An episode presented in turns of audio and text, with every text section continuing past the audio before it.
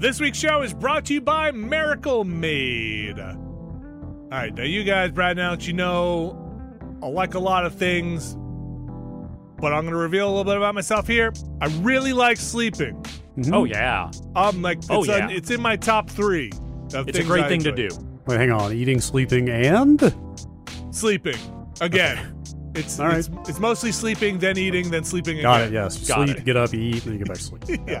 If I could eat while I'm sleeping, I would probably do that too. Sleep, eat, sleep, repeat. Got it. Yes. And uh, luckily for me, Miracle Made has sheets just for me. Because did you know that traditional bed sheets can harbor more bacteria than a toilet seat? And I'll tell you what I don't like sleeping on a damn toilet seat. I would rather sleep in some nice sheets. I don't know, man. Have you tried it? Unfortunately, yes. And it's not my style. I won't ask you to elaborate. Inspired by those punks at NASA, Miracle Made uses silver infused fabrics and makes temperature regulating bedding so you can sleep at the perfect temperature all night long. It has self cooling properties. The sheets that are infused with this silver prevent up to 99.7% of bacterial growth, leaving them to stay cleaner and fresh three times longer than other sheets. And no more gross odors. Only the best odors in my sheets. You can go to trymiracle.com slash nextlander to try Miracle Made sheets today. And whether you're buying them for yourself or as a gift for a loved one, if you order today, you can save over 40%. And if you use our promo Nextlander at checkout, you'll get three free towels and save an extra 20%. Miracle is so confident in their product, it's backed with a 30 day money back guarantee. So if you aren't 100% satisfied, you'll get a full refund. Upgrade your sleep with Miracle Made. Go to miracle.com slash Nextlander and use the code Nextlander to claim your free three piece towel set and save over 40% off.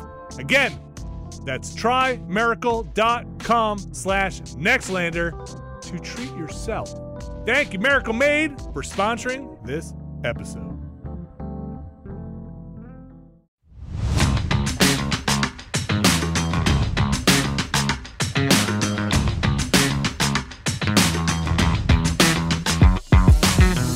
Everybody, and welcome back to another Nextlander podcast. Spring is here. Spring has sprung. Welcome to spring here, at least where I am on the East Coast. How's the weather by you, Alex Navarro? Uh, it is about 56 degrees out. It is partly sunny, and uh, I can feel iced coffee weather on the horizon. Brad Shoemaker, has the traffic on the nines, on the ones? I don't know. Traffic on the fives. I don't leave the house much anymore. What's the traffic like outside your window? I haven't seen any driverless cars this week so far. Oh, good. Good. They're not scanning. I think we're in the middle of another atmospheric river, though. Fantastic. I, I can tell you the number of days this year so far where I was genuinely somewhat concerned that one of the windows was going to break. Is it like three now? Jeez Louise. Like, some shit.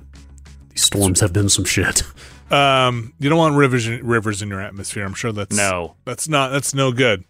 That's no good. We are. Um. I'm. Uh. I'm. Uh, I'm actually hoping for a little rain here. Hoping for a little rain because we've had so much work outside to try and avoid water coming into the basement now, Now you want to test it. and now I kind of need a good test.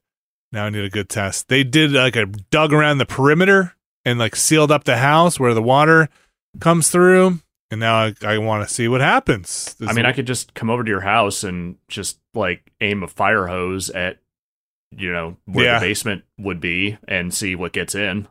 yeah. I mean, I- I, I could do that for you if you want. I am your friend. Do, do you have a fire hose? I can get one. um, have you ever have you ever held a fire hose? Don't ask hose? where it came from, but I can get one. Have you ever sprayed a fire hose? I have never sprayed an actual fire hose. No, they they look unwieldy, and I did not have enough people backing me up, so I did not go flying like fucking Johnny Knoxville. Did, did Johnny Knoxville spray a fire hose? I think at least one of the jackass guys did, if I remember correctly. Okay. I know he got sprayed with a fire hose. Oh, jeez. Um, yeah. They there's a lot of pressure in those them hoses. Yeah, Uh, yeah. Dem so- hoses, my favorite uh, Alice in Chains song. we're, I think we're supposed to get a little rain coming up, so we'll find out soon. Did I read correctly that over in California, like between the snowpack a few weeks ago and the various atmospheric rivers that like the drought deficits have almost been wiped out. Oh, I can't imagine that's the case. Okay. I, I'm sure. I'm sure. I we thought I made saw a lot of something to ground. that effect. Well, so after that first crazy like two weeks of storms at the beginning of the year, oh gosh, the state reservoirs were down to like thirty percent of capacity before that. Okay. I, I think they went up like some single digit percentage after that first round of storms. So I'm I'm sure by now we have recovered a good bit. But I know the snowpack was enormous when it when Yes. that big snow thing came through. yes, that is true. I I I I'm sure we've covered quite a bit of extra ground. I'd, I, I'd be shocked if we've completely wiped out the deficit though. Yeah, I, I don't think it, it was complete, but it seemed like the numbers had gone significantly up from where they were in, you know, like at the at the the nadir of the drought. Cool. Well, maybe are we just on a five year drought cycle now, and then several and then you months get of 17 El Ninos. That's right. sev- several months of historic of you know once in a century storms that are now every five years to make it up. I don't know. Historic mudslides, historic droughts. hmm That's what you want. That's how that's how you want it to go. Folks, you listen to the Nextlander podcast, all your weather and traffic here at the Nextlander podcast. We're going to traffic in some video games in just a little bit here. We've got uh, Tchia, Tchia, Tchia. Tchia, some Diablo 4 impressions, uh, and the I should also say the beta that went up. And Yes. uh, some impressions of WWE 2K23. But before we do that, I'll raise up my voice to excited land. Is, What are you excited for? is this where it stays from now on? What are you talking about? What do you it's got? like what do you got? it's like a roller coaster stuck at the top of the, the thing, and it's never going to come down It's until gonna mess with this. My microphone is noisy. Doesn't like this register very much. it. Gosh, Mickey, uh, we're gonna get into. we're gonna talk about Redfall. Oh, we're talking about Redfall, huh? Well, well, Vampires. Well, now I need to talk out in this register to balance all of this out. I played some Redfall. Okay, great. This will be good. This will make the compression work real well. Uh, Brad Shoemaker, you saw and or played Redfall? I played Spreadfall Spreadfall. a couple weeks ago. I went to an event and played some Redfall, the What's this- forthcoming Xbox and PC game from Arcane Austin. You know Arcane. And Um. All right. Do you remember? Do you remember Redfall? Do, Yeah. do I No. need to lay out the basic premise? It is Okay. a co-op multiplayer game, correct? Yeah. open world ish? Yes. So yeah. Okay. So it's Arcane's. It's Arcane's new game. It's it's the Austin studio. Um. But you know they have two studios now, which tend to work on uh, different games. Not but- to be confused with Austin's studio. No. It is, it is the Austin studio. No, Austin Studio is Possibility Space. That's something else. Yes. Yes. Ge- generally, um, generally the Dishonored games have come out of the original studio in France with Mhm. them, and I think Prey 2017 was the last Austin game. Is that right? I think that is correct. Though I also I think Austin did do at least some work on Dishonored stuff. That's very like post-release content. That's very possible. Uh, yes. Anyway, Yes. so Redfall it is the it is the up to four player co op first person action game vampires. Yes. Vampires. Not Vampires. zombies, vampires. occult, occult stuff. So yeah, so I went and played like 90 minutes of it, saw a presentation on it, etc.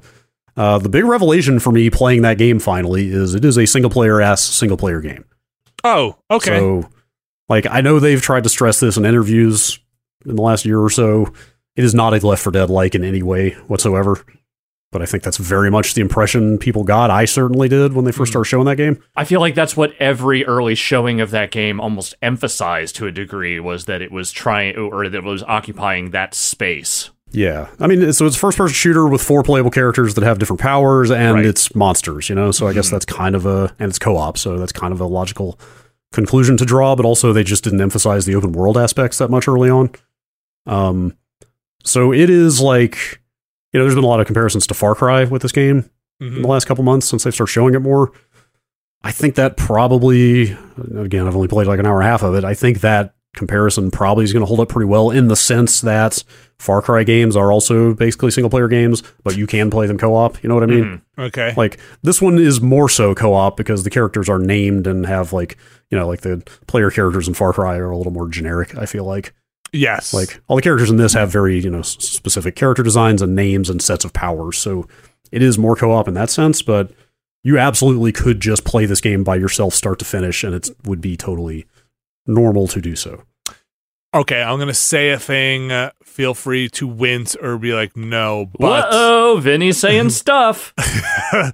um, is that set up kind of like you would say Saints Row's last kind of uh, where you have these Ooh. named characters and you can pretty much play it single player, but you Wait, multiple the- the- people jump in. The new Saints Row? The, new that Saints Row, I know you make your own character, but you kind of have those like uh, buddies in the game. You know, like the no, uh, no, no. This is this is there are four playable characters. They have names and backstories and designs. Okay, You're not creating any kind of character here. You're picking one of the four. so there there are these story characters. Yes. Okay. Yes. They have yeah, they're story characters with dialogue, with backstories, with specific skill trees and sets of powers. So when you play this single player, are they are the other three in the game helping you out? No, no Oh, bots. No, okay. they're not even. I don't, I don't know. I mean, maybe they show up in the story. So they they dumped us into a saves a, a ways into the game, so we didn't see any of the intro stuff. Like we just kind of started at a safe house and went out and roamed and did missions. Okay, Um, but yeah, unless the characters show up in the story in single player, you're not going to see them. They're not going to be rolling around with you. and you're Um, not so- switching. You're not switching between them at a hub, kind of like Gotham Knights or anything like that. You are your character. So we picked a. It was we were in kind of single player mode, but you were picking a character at what looked like sort of a party screen. Like it kind of Oh. seemed like okay, this is like what the party, the join party interface would look like. Uh huh. if you were in co-op, it's just that I'm I'm only picking my own character and then just going.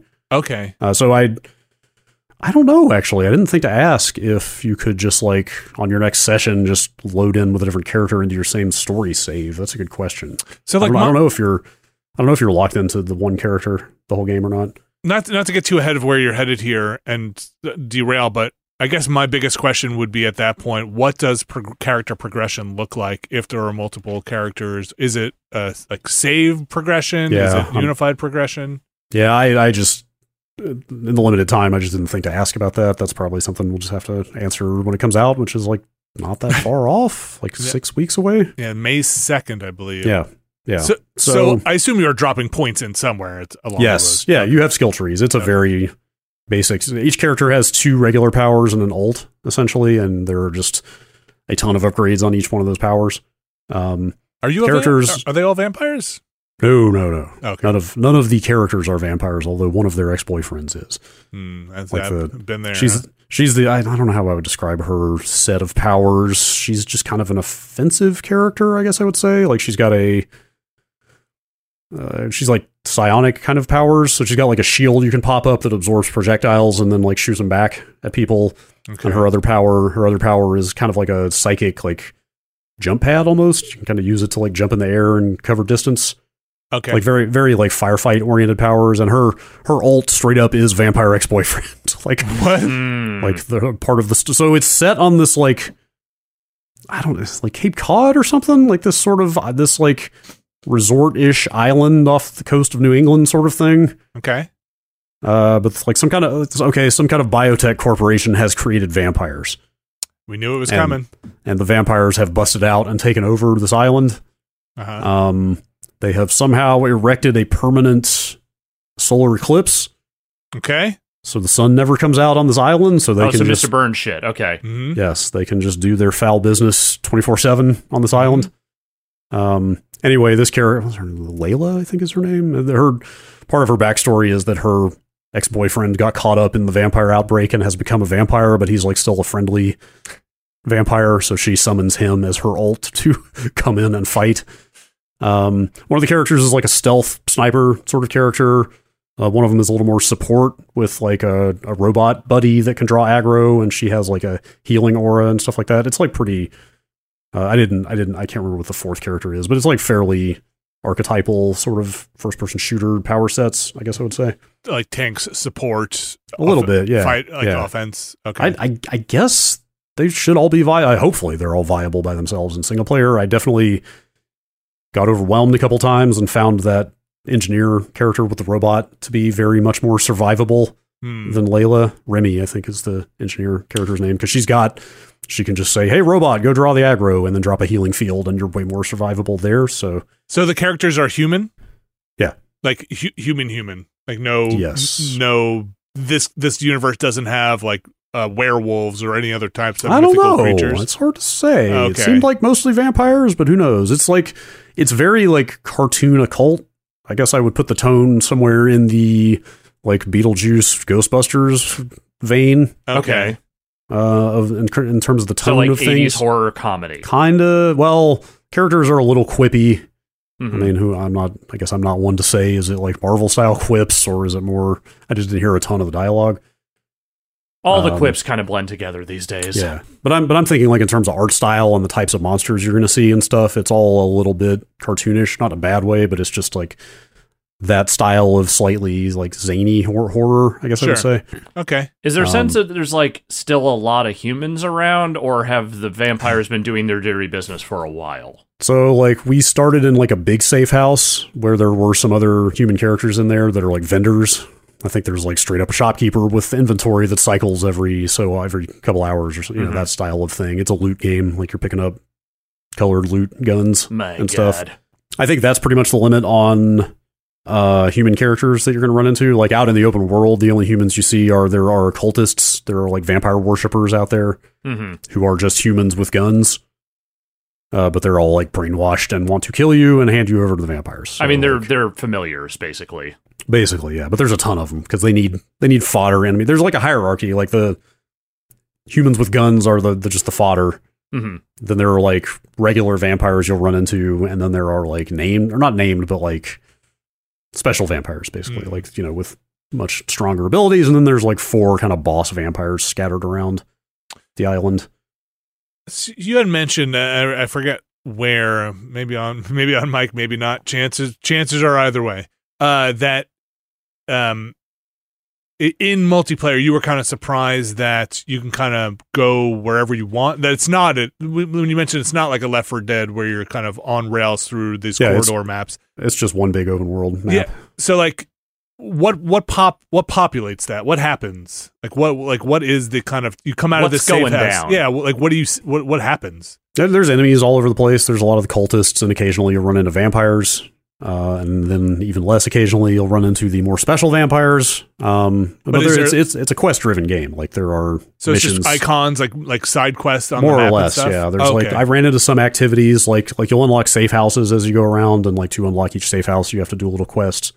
Okay. Um, and I think safe houses are probably like respawn points, and there are a couple quests to pick up in each one. Um, I found what seemed like a repeatable activity of like the uh, cultists building like antennas on rooftops to broadcast their shit. okay. Mhm. So you had to go up and deal with the antennas. Um, there's a there's a territory control aspect to it where the vampires like deploy some like shitty mists across parts of the island that like hurts you or saps your powers or whatever. And there are vampire nests you can take out Okay. to clear that, but that's temporary. It sounds like. It sounds They'll like come back. so like the, it's interesting, and it sounds like those are dynamic. It's not like they're not like story nests. Like that's like any of like three dozen buildings can become a nest or something. Because I went and did one. It actually ports you kind of underground to this like this is where some of the Beetlejuicy stuff comes in, like this very like twisted reality version of the town Mhm. Mm. under underground, where you have to fight a ton of vampires and then go like kill a vampire heart.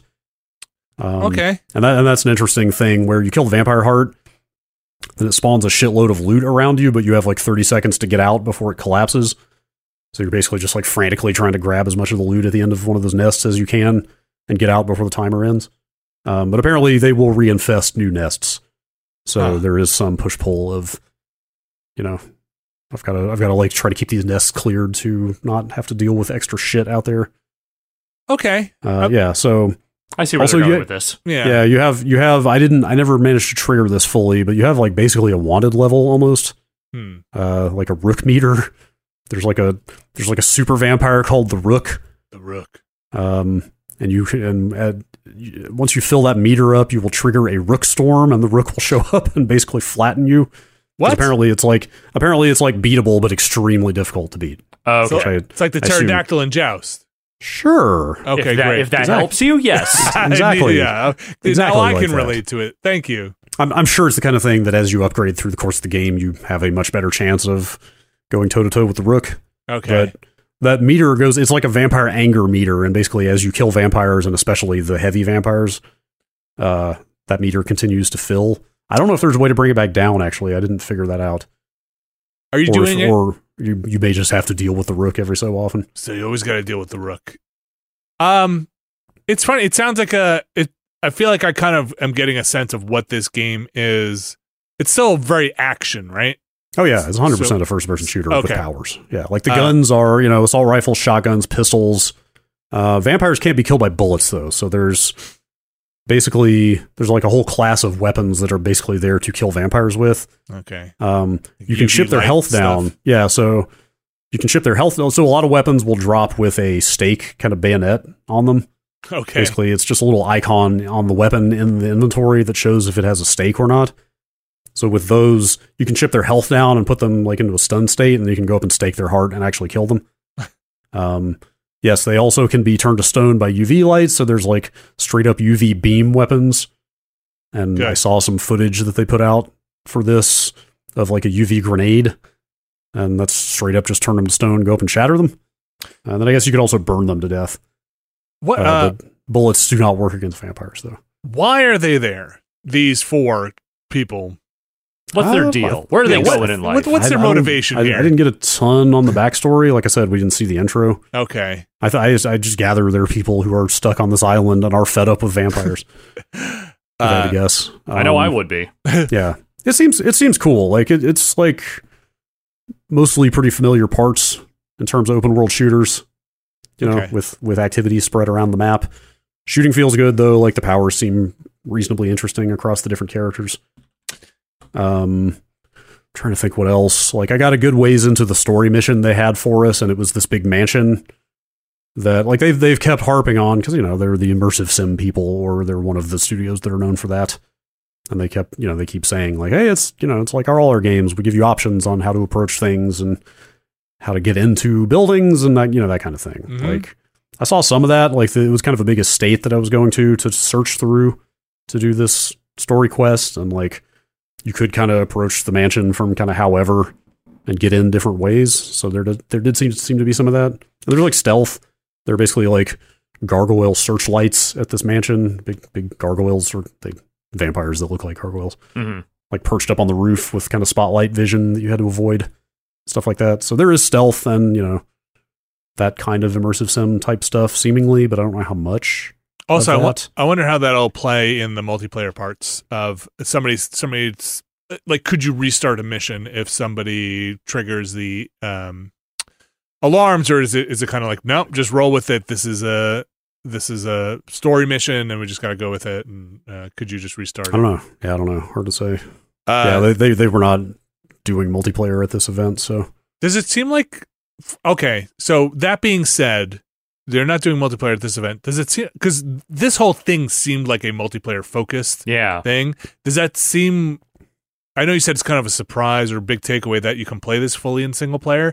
Does it seem like they're leaning into that more, or are they trying to promote the single player part of it? Because it really seemed like a multiplayer experience. The part where It's they didn't show it off multiplayer to you seems odd. I mean that that might be why they focused on single player here. Was like, hey, we need people to know that this is Yeah, a game you can play however, or maybe you know maybe it's just they needed more polished time on the multiplayer stuff. I don't know. Yeah, yeah, right. Um, oh, okay. Yeah, hard, hard to say. And again, we didn't really see any story stuff. I don't really know how kind of major cutscenes and story beats play out. But How do you you know, lo- lots of games do that with optional co-op and story stuff. So where do you fall on kind of the arcane-ish combat uh, stuff? Are you like a Dishonored fan? Are you do you like that? Do you like how they play? Dishonored- Dishonored has never really stuck for me. Hmm. I really, I really liked Prey, the 2017 Prey, quite a bit. Um, Wait, what was that the game- game they put out super recently? super recently. Uh, Oh, the uh, the one where oh, die, Deathloop. rinse, God. I completely Yeah. forgot about. Yeah, Death. I thought the gunplay in Deathloop was totally fine. Yeah. Yeah. I, this this played fine. Like this, I I had no real complaints about the action in this. Okay. Great.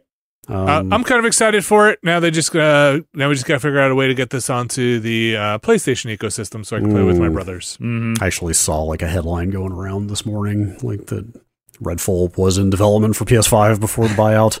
Ah, Of course, it was. I mean, probably didn't need to be said, but Microsoft is Xbox Games is going to promise that these that Redfall will come to every platform. Uh, a ten year deal to bring all of Bethesda's Uh, games to every no. platform. It's gonna it's gonna happen. Yeah. So uh, in case in case it d- needs to be said, this is uh, Microsoft's Beth- Microsoft's Bethesda. So this will be on the Xbox. Microsoft's Bethesda's Arcanes. yes. Um, if you have Game Pass, look for it on May second on your Game Pass. Mm-hmm. Uh, if you don't, look for it on your PC or your Xbox. Uh, very is, soon. uh, this is uh shaping up to be, I feel like, going to be a pretty solid summer for gaming. yeah. If you count stuff that's coming out in May that you will probably be playing throughout the summer, I think Yes. this year, I think, I think video games are back. I think they're back. I mean, you got a Ze- you got a Zelda coming out in the summer, right? Mhm. Yeah, Uh, Uh, you got a Zelda coming out this week. you might even gotta- have some more Counter Strike Uh, coming. For God's sakes, Oh yeah, we'll get talk about that more later. Um, Uh, you got Yeah, just- uh, I just, it feels like now here's the video games. Street Fighter, right? They, Yeah. or, or, or all three of Tekken's the, coming later yeah, this yeah. year, but not by summer. But it's coming. I think it's coming later this year. Diablo, Pikmin supposed to come. Yeah, Mi- there- Minecraft. Legends is out in like a month. I think that Advance Minecraft. Wars is out soon. Uh, yep, yep. Jedi Survivor, Yeah, De- Dead Island's even coming out. we're back, Dude. baby. Too many video games. You're right. Uh, they should they should make less of them. And that Horizon DLC. Yep. Yeah. That's, That's yes, still they just put out a happening, new right? trailer for that. Okay, yeah, video games. Um, yeah, I I am I am optimistic about this game. It seemed cool. Uh, you know, remains to be seen. Like, will the open world activities continue to be interesting over time, or will they get repetitive? I don't know. and the character um, progression. I need to know. Um, that's a that's one of those things that's so deflating. Is like, do you dump all your points into one character, or can you share them across multiple characters? Because Yeah, again, I, I'll- that's hard to say. I'll tell you my preference. It's share them across your characters Mm. because uh, putting a bunch of points into one character, then feeling like you can't switch anymore, kind of I. I would guess you're probably earning points per character. I, if I, would had to probably say. guess that as well. I would Um, guess it. As That sounds like what you're guessing. That's what I'm I- that's guessing. what's possible. I mean, they might, you know, they might want to facilitate you being able to swap characters at any time, even by yourself. And so they might Yeah. say, "Hey, hey, just pick whoever and upgrade them and go." Look, if you're doing multiplayer, there's probably got to be some kind of scaling, right? Um, so, uh, if if Oh, for sure. Well, probably. Yeah, it's hard to say.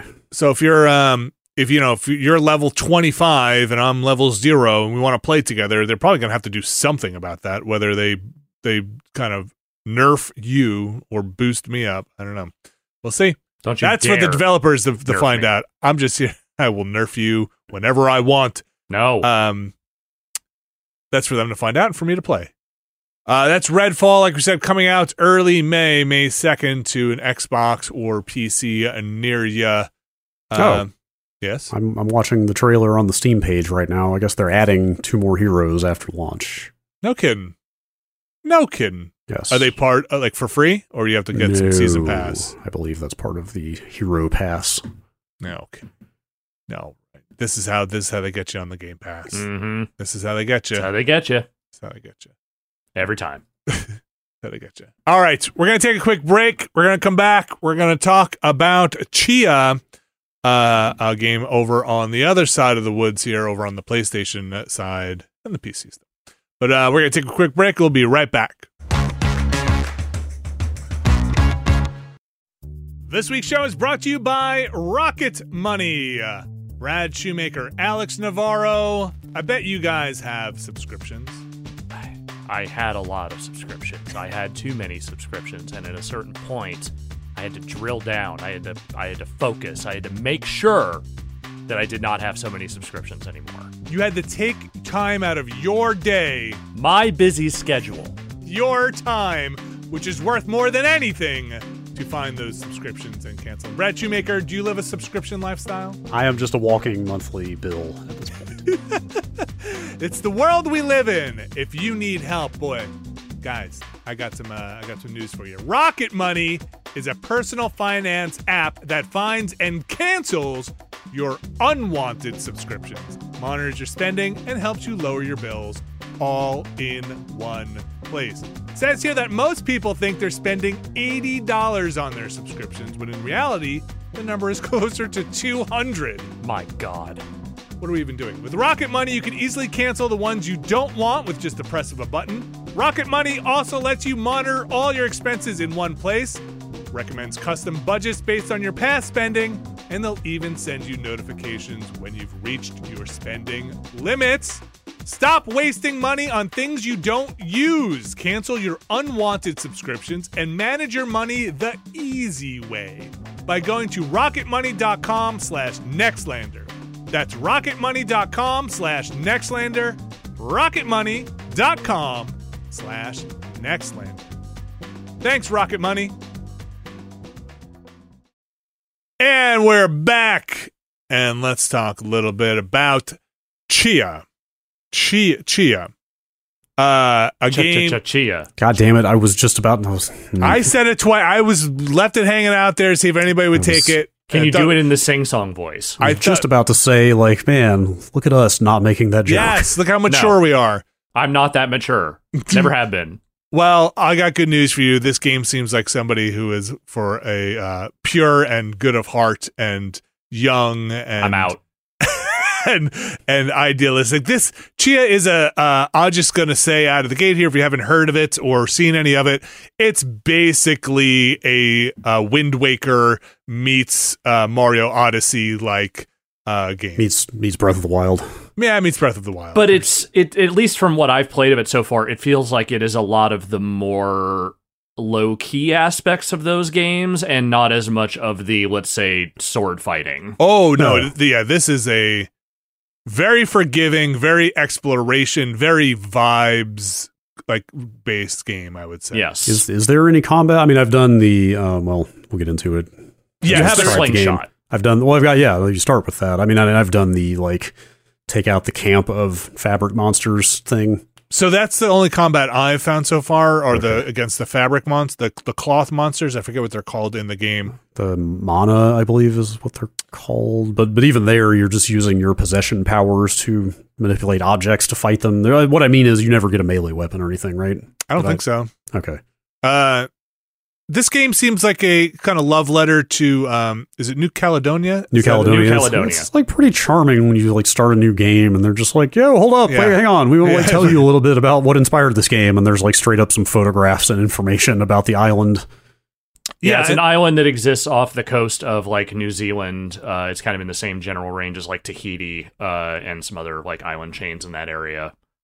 It is part of the French. I think it's still part. I think the French still technically are the government for it. Okay, I, I really don't know much much about it. It seems like you know they say, "Hey, this game this game is all in French and what I the- the assume local is language. the local yeah, I can't, language." I can't remember what the indigenous language is, but yeah. uh, and so it's subtitled for the most part. Uh, they go, they kind of mention also the uh, voice actors and actresses and everybody involved, pretty much from music to everything, is also local. Um, they, they are local, or they have tried to cast local. They, yeah, like they said, they kind of go out of their way to say this is this represents something very personal. Uh, I think one of the developers is, uh, or it's not the whole team, right? It's just I think No, it's the two co-founders of the studio. I I believe. think, I Okay. think it was just one of them. I think it said one of the co-founders is from there. Okay. The, there's a stake in it, and the, I think they're and so this takes place uh, in a kind of mythical version. Uh, the The setup is these kids are are hearing a tale that takes place in this area, um, and uh, you kind of get this mythical version of this very idyllic, beautiful landscape and island, and everybody seems pretty nice except for kind of the cartoonish villain that is in it. But I don't know how far you guys got. Things go pretty weird in this game okay. um, uh, in ways that are, um, you know how sometimes you have the Disney version of a fairy tale that's sanitized. Let's say like a Grimm version, the Grimm's version gets sanitized through Disney, and you're like you you're you're exposed to the real version. And you're like, oh, they like cut the wolf open, and like yeah know, yeah. And there's some stuff in there that's like. Okay, this is probably based off of something culturally, but that's pretty damn dark, man. Mhm. Interesting. the only thing I've seen is early on when one of the villain's henchmen straight up just kind of gets slashed across the face with a machete.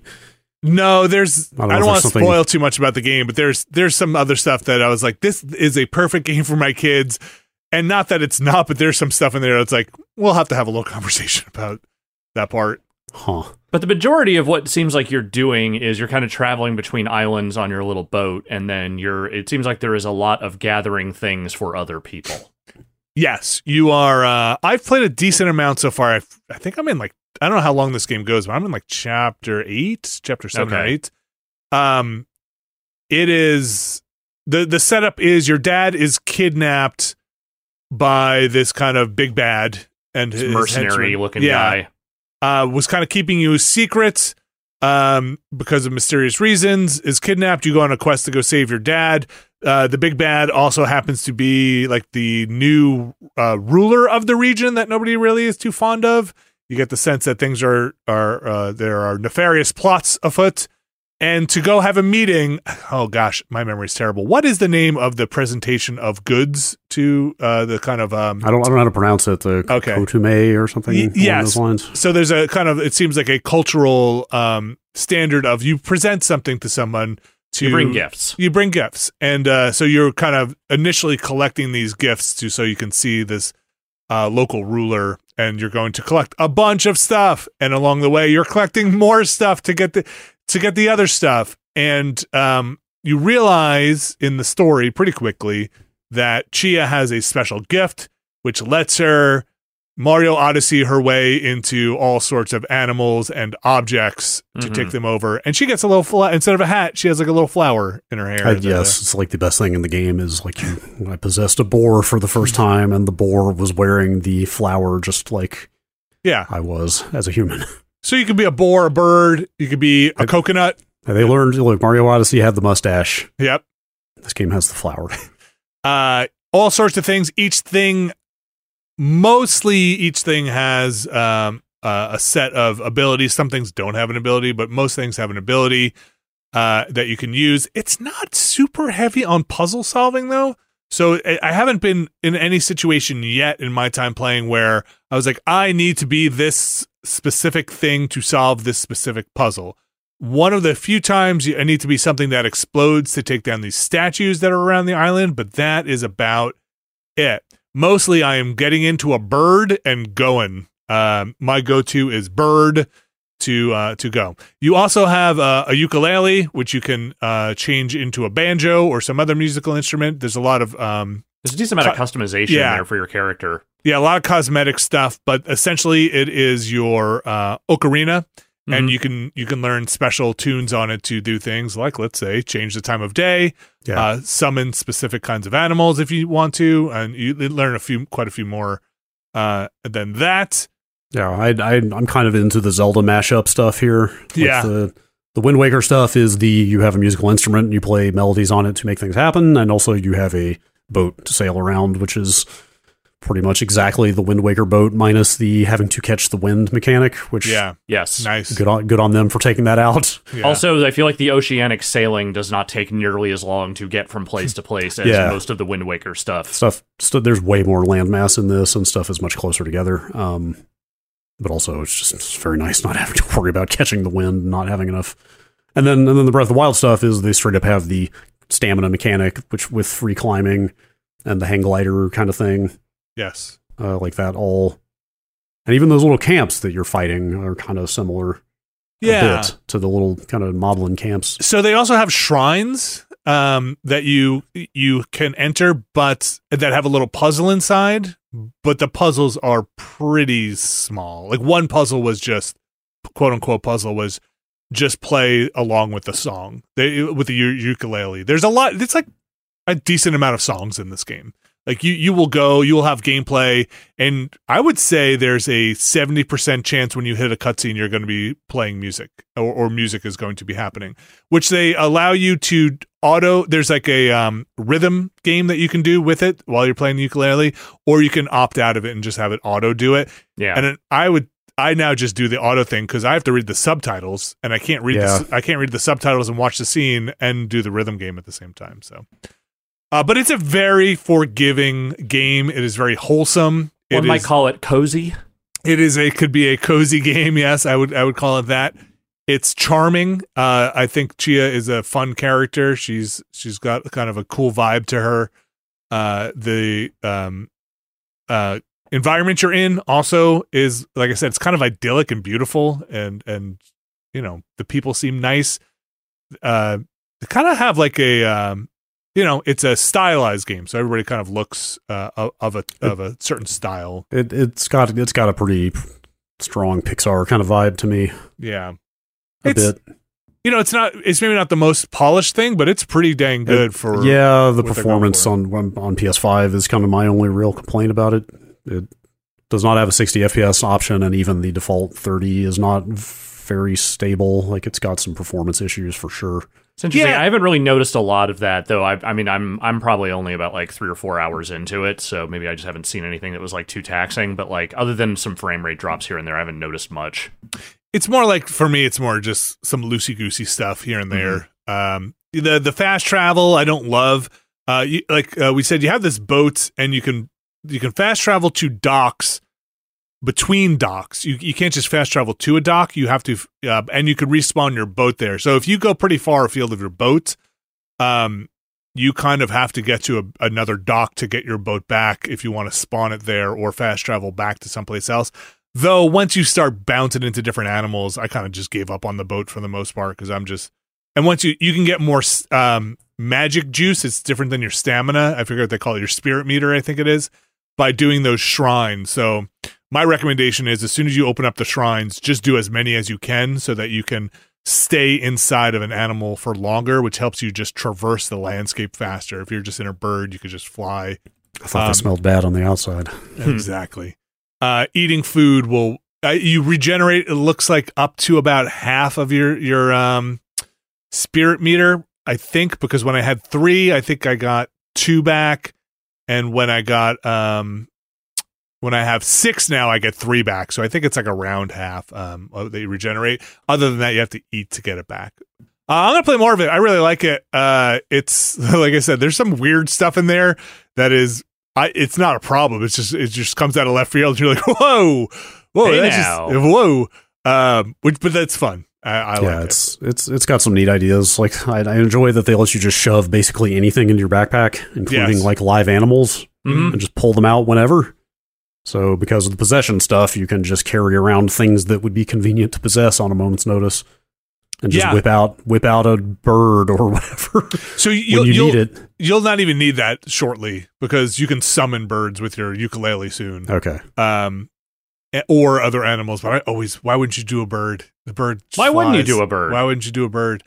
Uh, the other thing that is kind of neat, but uh, can be a little pain in the booty, is um, the the part where you're on the boat steering, you can't manage the sails. Like, uh, so like as you're as you're nearing a land, I Mhm. just run that boat uh, aground all the time. Like you, you, because you have to take your hand off the tiller, the till, and then um, go to the sails or drop the anchor real quick. And I just, but you could just shove the boat, like Brad said. You just push the boat back into the water. It's kind of fun. But I do wish you could separately manage the sails. Um, navigating on the on the landmass is also kind of interesting because they don't necessarily show you where you are on the map. They give you the general area. That's But- kind of my one beef with the map system is that I kind of wish there was at least like an, a, a mini map indication. Like there's a compass that kind of if you if you pin something, it will at least point you in the direction of the thing you pinned. But I Yeah. would love just a little bit more recognition of where you are. yeah. I mean, I wonder if that changes at some point because so far they only mark your last known location at a road sign. Yeah, And when you do the straight up click left stick to show me where I am, it just shows a giant radius on the map. And she's like, well, I think I'm somewhere in here. which again is Alex, just like you said, is a little weird because you can just put a pin on the map and it'll just show you kind of where that is on the can- map. So you can kind of you can kind of triangulate your location that yeah, way. you kind of just you're like, oh, do I need to go north to get to this objective? I'll just put a pin on it, or or the objectives are pretty marked on your map pretty clearly too. Yeah. So it's a little weird. I I get the sense they kind of just want you to be a little. They did it for an immersive reason, but I don't know if it's really working as well as they intended in that. I, yeah, I think the thing they want is for you just to wander around and Yeah. not really worry too much about whether you're like laser focused on the next thing. right. But, you know, that's unfortunately that is a hard thing for me to untrain my brain to do in open world games. Yeah it's Yeah. it's neat. It's very chill. It's Yes. very Um, chill. Yeah, apparently, I mean, apparently, very small development team, so like understandable. But I hope I hope they do try to iron out some of the performance issues a little bit. I want Uh, you to say and understand when I say this, I don't mean this in a negative context. It does kind of feel like that, and I don't mean in a it is lacking content or it feels like rickety in a way because so few people worked on it. It's just that it has a very intimate feel to it, and Yeah. the open world that they have created. It it has some space to it, but it is not like super expansive. It's more just like no, I mean there's this limited area you can go around, but there's a lot of stuff you can kind of find if you just poke around. Yeah, it's just it's ba- it's two main islands, and each one of them. I haven't tried this, but I would guess you could probably run across either island in 10, 15 minutes, Yeah. twenty You do- maybe. You definitely go faster than you think you will uh, once, Uh, once and you're also- booking. Yeah, and also the story progress ticks up pretty fast in the kind of, you know, you're this this many through the game thing in the journal. Yeah. Like by the time you even get out into the open world, you're like six, eight percent through the story or something like that. Oh, really? Oh, does it have a percentage ticker? It there? does, though. That I feel like once they put dump you in there, like that percentage ticker stops going up at nearly the same Yeah. speed. yeah, because you're gonna you're gonna spend a ton of time just doing the collecting stuff Yeah. stuff uh, at that point, and it'll slow down some. But it does sound like it is relatively short on the story. But I do Uh, I do like when they give you the map though. You just see that they're like here's here's island. I can't remember the names. There's like island A and island B. There might be some other islands out there that weren't documented on the map. Like it does sound like if you sail around, you might. I got a third them- island. Oh, it, like a, a full one. eh, it was a small one. It was part of the Okay. story. Okay. Um, it's neat. I uh, yeah, I haven't had too much performance stuff on the on the PlayStation Five either, but I, I'm also not usually as sensitive to that stuff. It's it's more just kind of like um, you know, some I fell through the world. You know, like uh, Yeah. th- there's some like some some stuff in it that's like, oh, all right. You know, the controls can feel a little loose at times, a little weird, or. But I really like it. Uh, I'm, I'm really excited to get my kids to play it because I think they're going to dig it. My daughter's going to love it. She loves any game where you can control an animal, and this is this Oh, is yeah. that. This is that. Basically. so has And she also- played Tokyo Jungle yet? No. Uh, Can you play that on the on a? Is that available for PS5? No. Okay. Uh, well, I mean, probably through PS Now or whatever. All right. yeah, I think that's the deal. Um, and also you can poop as the birds, as the seagull, especially As you should be able to. Yeah, and as the cows, you just there's a poop button right there. Uh, a seagull's number one feature: pooping. That was what they're known for. That's Tchia. It is uh, thirty dollars. It's a it's a charmer. It's it's a very charming game. I like it a lot. Uh, available on PS4, PS5, and PC coming soon. But when we before we got in here, it hadn't released on Steam yet, so I assume it's. No, it's it's, it's an Epic Epic exclusive. It's out on Epic. oh, that's why. Okay. okay. Steam usually when Steam just says coming soon like that, it's because there's an Epic exclusive in place. Okay, good. Uh, okay, good to know. All right, that's Tchia. Moving on to Diablo Four, the beta. Uh, The beta. op- the uh, well, I guess the open beta happened then, or no? That's this. no, week. that's this weekend. that's this week. Um, Diablo Four, the the closed-ish beta happened. Obviously, it's a beta, so take what we say with um, beta beta salt. Uh, but from what I played, aside from any queuing or technical stuff there, it's pretty. It seems like a pretty good Diablo. I don't really. I'm not a Diablo master. I think I played them all at this point. I want to say I've beaten them all, not including Okay, DLC. but have you played the mobile one? oh no, I did. So I guess you can't say you have. no, Brad has. That's why Brad. Diablo expert. What do you I think of Diablo Four? I didn't really play Diablo 2 though, What? so I can't say I have. Okay, you've probably at least booted it up at least once in your lifetime, though, right? I never owned it wow. back in the day. Huh. I never owned Diablo 1 actually for that matter. What? Now that I think about it. And for some reason, I feel like StarCraft and Diablo are like go hand in hand. If you had one, you had the other. Nope. I had a lot of friends that had Diablo and got my fill there. Uh, it wasn't allowed in your household. Nope. It- that box was pretty scary. No, no, no devil under this one. um, it's um, I, I like it so far. I so I can't really speak to what's difference different between let's say a Diablo uh, two, three, or four.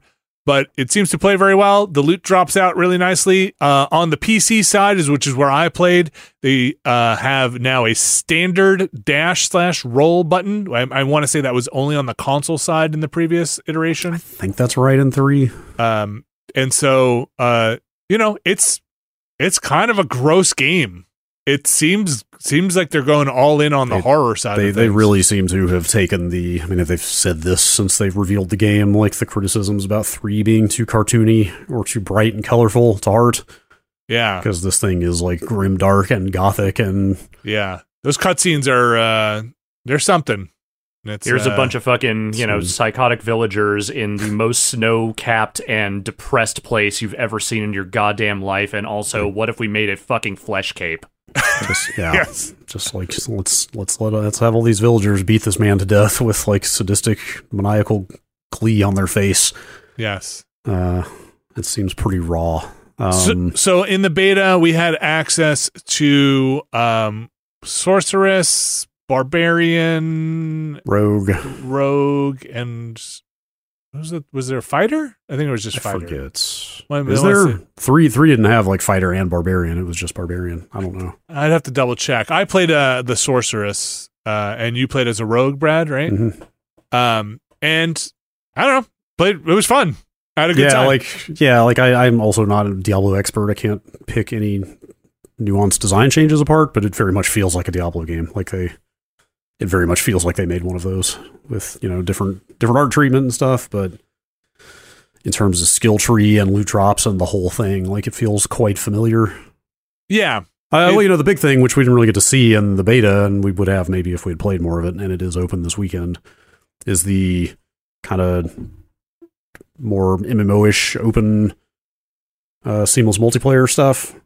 You know, we did see it in the town. Like, there's yeah. there's people just running around. You know, like people just match into your game, and you will run into people out there doing stuff. And it sounds like there are more world events and more randomly generated dungeons and stuff like that.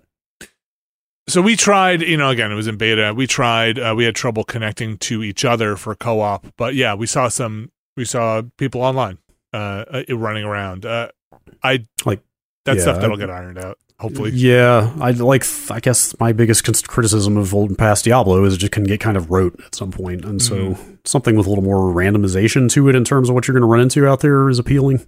The roteness is also kind of the point, though. Well, is what I've always gathered people. from people who Well- really like those games. Well, I mean, it goes both ways. Some people, want the some loot people, some people just want a like mindless podcast game where they can just Mhm. like kill thirty enemies at a time and pick up a bunch of cool loot. Um, but even within that, you still want the objectives you're doing to be interesting and the places you're going to be different and varied. yeah like mmo um the, you played on the playstation 5 No, uh, oh sorry S. series s uh, uh you played on a console was my point uh the controls controller stuff seemed fine right Yeah, it's fine. Yeah, they they totally figured that stuff out with three, so that stuff's definitely fine. It did look a little grungy in spots on the, the S. S. Right. Uh, I just looked up the classes. It was yeah, you're right. It's barbarian, sorcerers, and uh, uh, rogue, and then druid and necromancer were the ones that were locked up. Uh, for some reason, I thought there were four.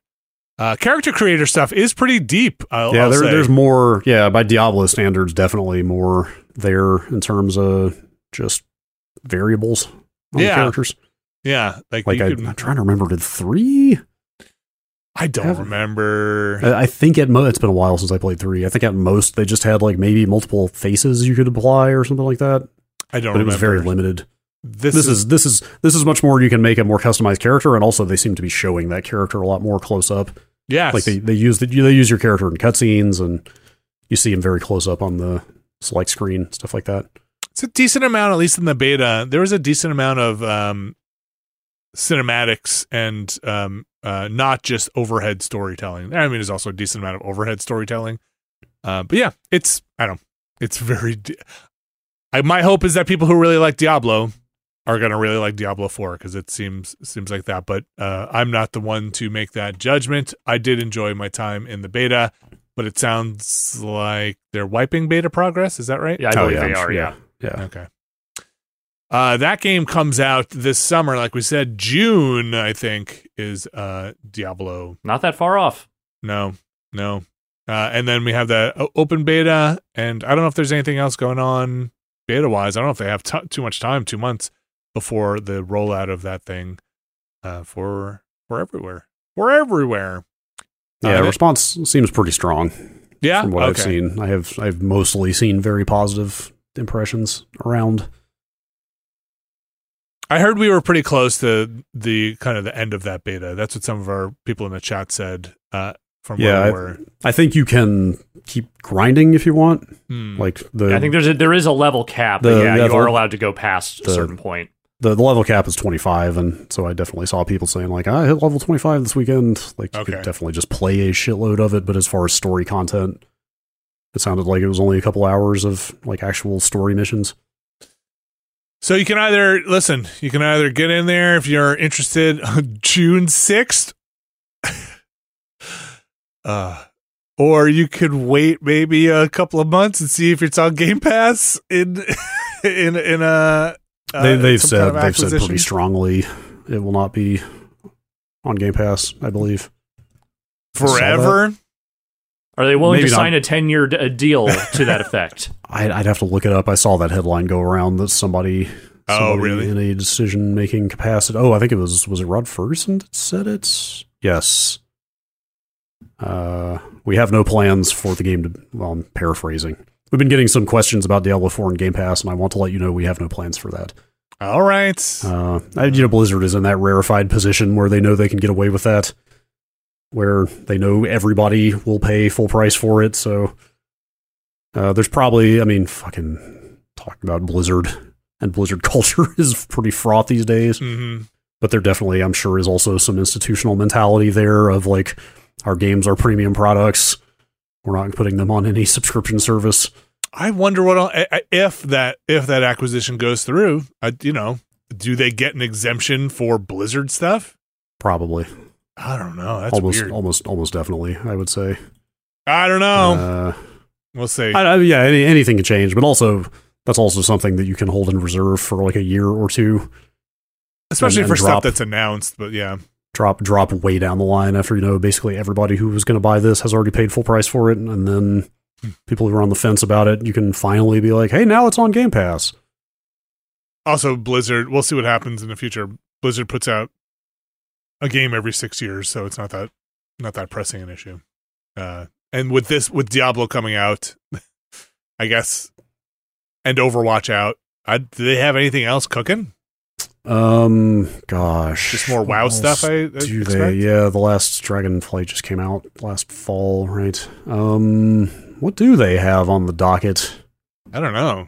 i don't know Are they still doing their um their Dota esque thing? What's the what's theirs? no called? well Uh, heroes of the storm i assume Heroes. that's still playable Okay. I believe I'm sure you can still download and play it. I think they stopped doing esports stuff with that quite a while ago. How about their card game? Is that still Uh, Hearthstone still. I don't know. Alex might know better than me. My understanding is it's still going. It is still a going concern, and they they Yeah, I mean, it are still doing updated content for it. Yeah, as far as how big it is, I don't know, but it's. I, I mean, think it it's was still one of- gigantic. I think it's still one of the bigger card Yeah. battling games online out there, though. I imagine that like you know Marvel Snap has probably cut into some of that. Hmm. yeah, I'd, I'd be shocked if Hearthstone is not still completely huge. Um, like StarCraft is pretty much on ice at this point. Like RTS in general is. Nobody involved in Uh, Overwatch 2 seems very happy these days. Yeah. Did I mean, it to some not ex- pick up? Some to some extent, that's any game with an online community, but or competitive game, but still. This this is purely my perception of it, but my perception of it is that a lot of people came back when the sequel came out, and most of the people who stuck around were the most annoying people who play Overwatch. Fair, Interesting. fair. Um, yeah, they have nothing else announced past Diablo Four. Okay. I mean that's that's we got that one coming out, so we'll see. Um, they they I can't remember. They do BlizzCons every year or just when there are announcements. Typically every year. I mean, year. the the pandemic disrupted that a little bit, Okay. but at in their kind of heyday over the last fifteen plus years, twenty god twenty years almost. Uh, yeah, it was definitely an annual thing. and are they in the summer? Um, it has varied some again, mostly with the pandemic. I think it was like October-ish. I want to say traditionally. Eh, maybe we'll find out more. Hey, listen, it could be a very weird landscape for Blizzard, Activision, and Microsoft come next Yeah. Yeah, I mean, you know, there are a lot of stories out of there. Well, they lost a ton of doesn't. Well, a they lost a lot of people for very legitimate reasons, but they also had been bleeding kind of like design leads and stuff for quite a while. Yeah. like you know the like Dustin Browder that were, that was the director of the StarCraft two games left.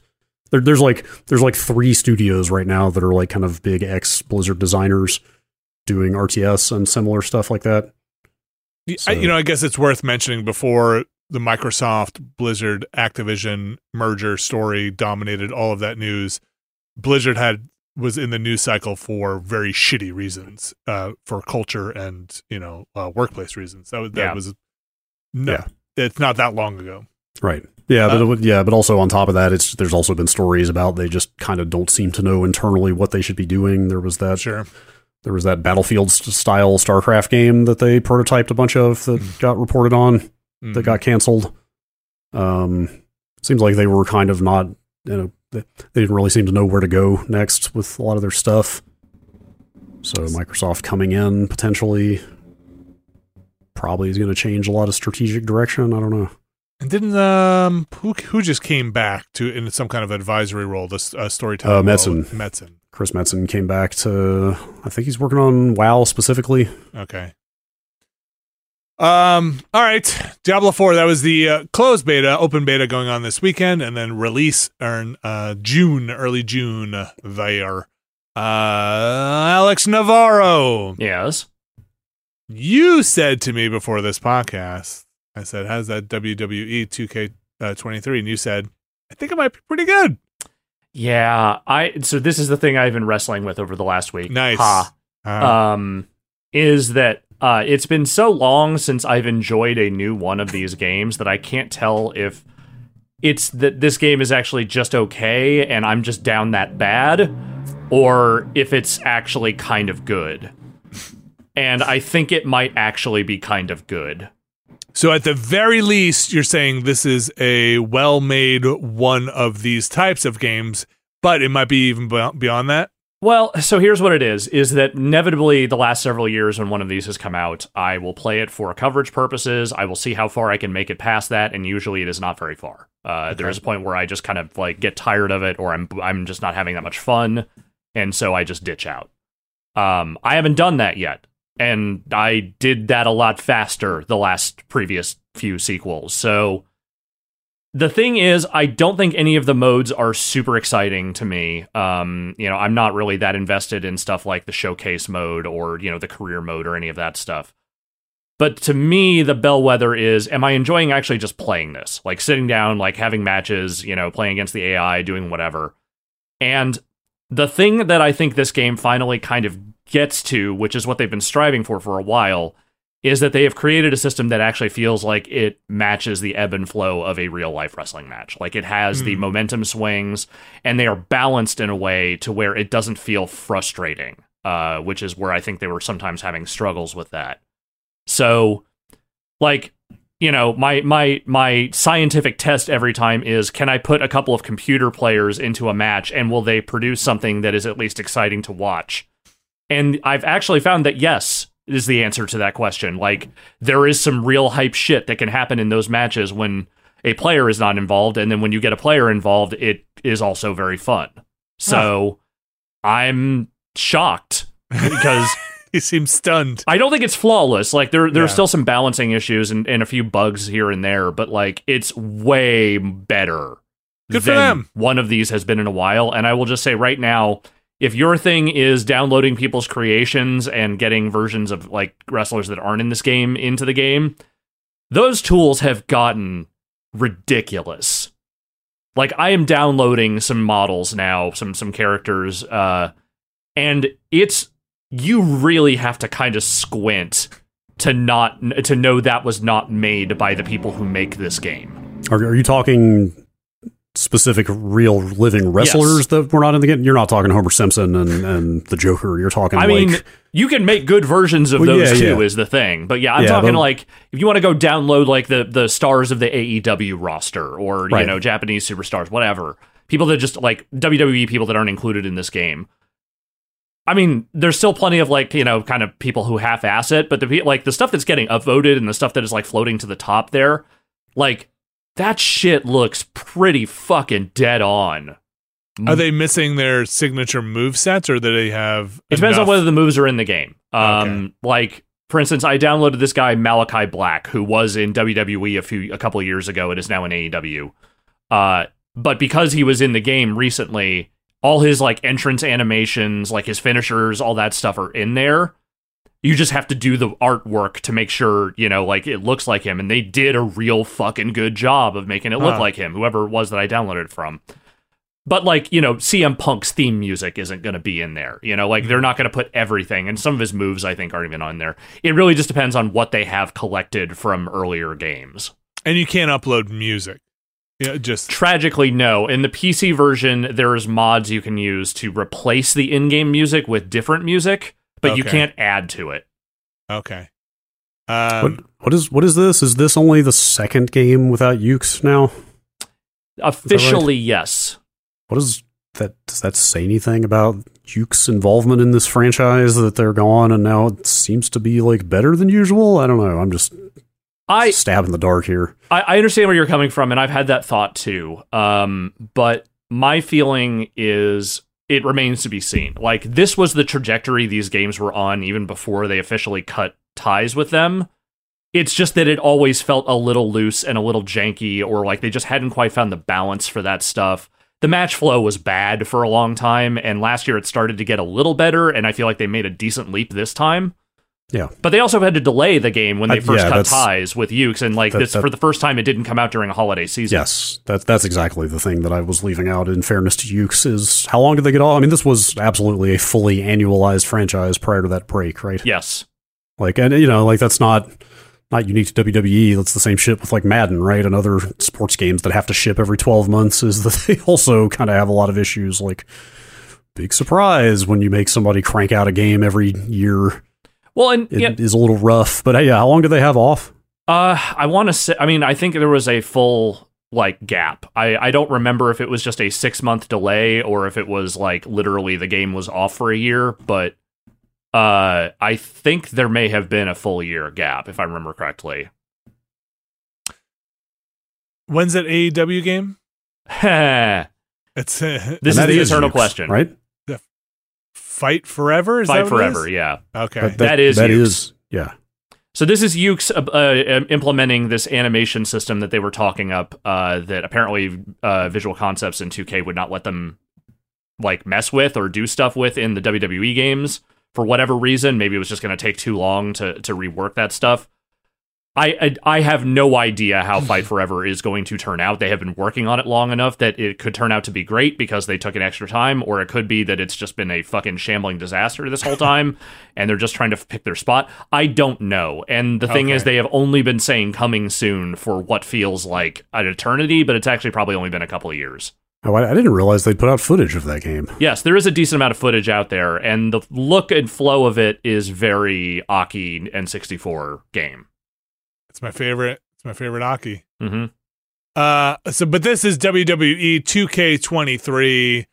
Um, shockingly okay so far. Says So Alex far. Navarro. I'm still Yes. like hedging. I'm still waiting for them to break something or something to, to fall the fuck apart. But like, I've played a fair amount of it over the last week, and I have not run into much outside of a couple of minor bugs. I just, I, I, we don't need to get into it right now, but I've watched the Andy Kaufman and the AWA episodes of that show. Great. Just what the fuck, man? Yep. Who the fuck are these people, and how is any of this allowed? Man, it's just it is some real salt of the earth carny shit. And, you know, I mean look, these days that's not really what the industry is, and while there are certainly performers that hew closer to the old school mentality of stuff than than than the newer school, a lot of the younger guys are not destroying themselves quite the same way that the old guys did. The story is about Mad Dog Vachon. Oh yeah. and, and that rickety airplane. Good God, man! Let's He's a on. wild one. Uh his daughter is also a fascinating figure. wrestling, Wrestling, wrestling. wrestling, wrestling. Uh, all right. Let's take a break. Those are the games. Unless anybody else has anything uh, uh, they want to chat about. I'm seeing uh, head nods. Uh, we're going to take a quick break. We're going to come back. We're going to talk about the news. Stick around. This week's show is brought to you by Bespoke Post. Alex Navarro. You know I love packages. I mean, I get them all the time. It's always an exciting time when a box arrives at your door. It is always an exciting time. Sometimes I open that box and it's from Bespoke Post, and inside that box, like this week, is a knife, It's a uh, you know a thing I can use when I need to cut things. I think this one I this I've gotten more than a few knives from Bespoke Post. Are you trying This- to say that when you get a knife, the thing you need to do with a knife is knife? I might have gotten around to said that in a, a shorter way. I, yes. Yeah, all right. Uh, this one was uh, specifically uh, fishing knife, which means it's got uh, all the things you need to fillet a fish, let's say, or, or field dress a fish. Bespoke Post puts together a box of awesome, and things inside that box range from whiskey glasses, which I've gotten. I've gotten uh, incense things that I still have and use in my bathroom, uh, and sometimes, occasionally, a knife uh, that'll go inside a kit that is themed because, Alex Navarro, you take a quiz at boxofawesome.com. Your answers will help them pick the right box of awesome for you. They release new boxes every month across a ton of different categories, and each box is valued at around $70, but you're only going to pay a fraction of that price. This is one of my favorite parts, Alex. With each box of awesome, you're supporting small businesses. 90% of everything that comes in your box of awesome is from a small, up and coming brand. It's free to sign up, and you can skip a month or cancel at any time. To get 20% off your first monthly box, sign up at boxofawesome.com and enter the code NEXTLANDER at checkout. That's boxofawesome.com, code NEXTLANDER for 20% off your first box. Boxofawesome.com, code NEXTLANDER. Thanks, Bespoke Post. And we are back. And we're in the news section and starting off with a bit of some pretty sad, tragic news. Uh, yes, we, from the from the fucking bullshit department. yes. Uh, Brad Shoemaker, what is this story you have dropped in here? This sad Lance- story. Lance Reddick passed away. Very Yeah. suddenly. Age uh, at uh, the, at 60. the extremely too young age of sixty. Uh, and Brad, where would people, at least on the video game side, know Lance Reddick from? Uh, mainly Destiny and Horizon. Yeah, Two I mean, his likeness games. is in Horizon. Yeah, Yeah. The, the character straight up is his likeness in the Horizon games. Um, he has done other games, right? Yes, he has. Uh, but very prominent in those two games. Big Destiny player. Like not just not just I mean he's fucking Commander Zavala. it's like maybe probably the most recognizable character in Destiny. Well, on top of that, I think he's the only original Destiny voice actor of note that is still around Um and still Well, doing this- it. What was at the time, I still think- like updating stuff. I think the Ikora voice actor is still the same, isn't she? I don't know. I haven't kept up. Hmm. Have they swapped a lot of And- people? And and the Eris Morn, I think those are the same voice actors. Like the Nathan Fillion. They've also obviously. killed off some of the characters. Well, they, they killed they killed off Nathan Fillion's character. Right. I was in. I, I always turned my stuff into Ikora. Uh, Um, but I always stop by to say hi to Zavala. it's funny because apparently uh, Lance Reddick played Warlock on his own time That's right, because it's the best. because class. it's the best class. Because it's the best class. That's right. best Uh, jump, best jump in the game. Uh, I sw- I switched the jump. Um, yeah, it's a bummer. People might uh, obviously know him from. I guess his the breakout was like the. Wi- Would you say the Wire was his kind of big? That was Um, that was certainly one of the things that brought him to prominence, though he had been acting for years prior to that. was he in Homicide? Or am, I Uh, dream- am I dreaming that? I he might have guessed it on Homicide. He was not a regular cast member of Homicide. What did I? I saw him in something old recently. Maybe it Hmm. wasn't that. he had a recurring character on Oz. Uh, This article says I've never seen any of these New York Undercover and The West Wing. I've I've not. He seen showed up in a few episodes of like Law and Order and stuff. it was Law and Order. Uh, okay, I, I feel like that maybe that doesn't count because literally everyone has been on Law and Order. yeah. Uh, yes, he was an FBI agent in like several episodes on there. I uh I never saw that series Bosch.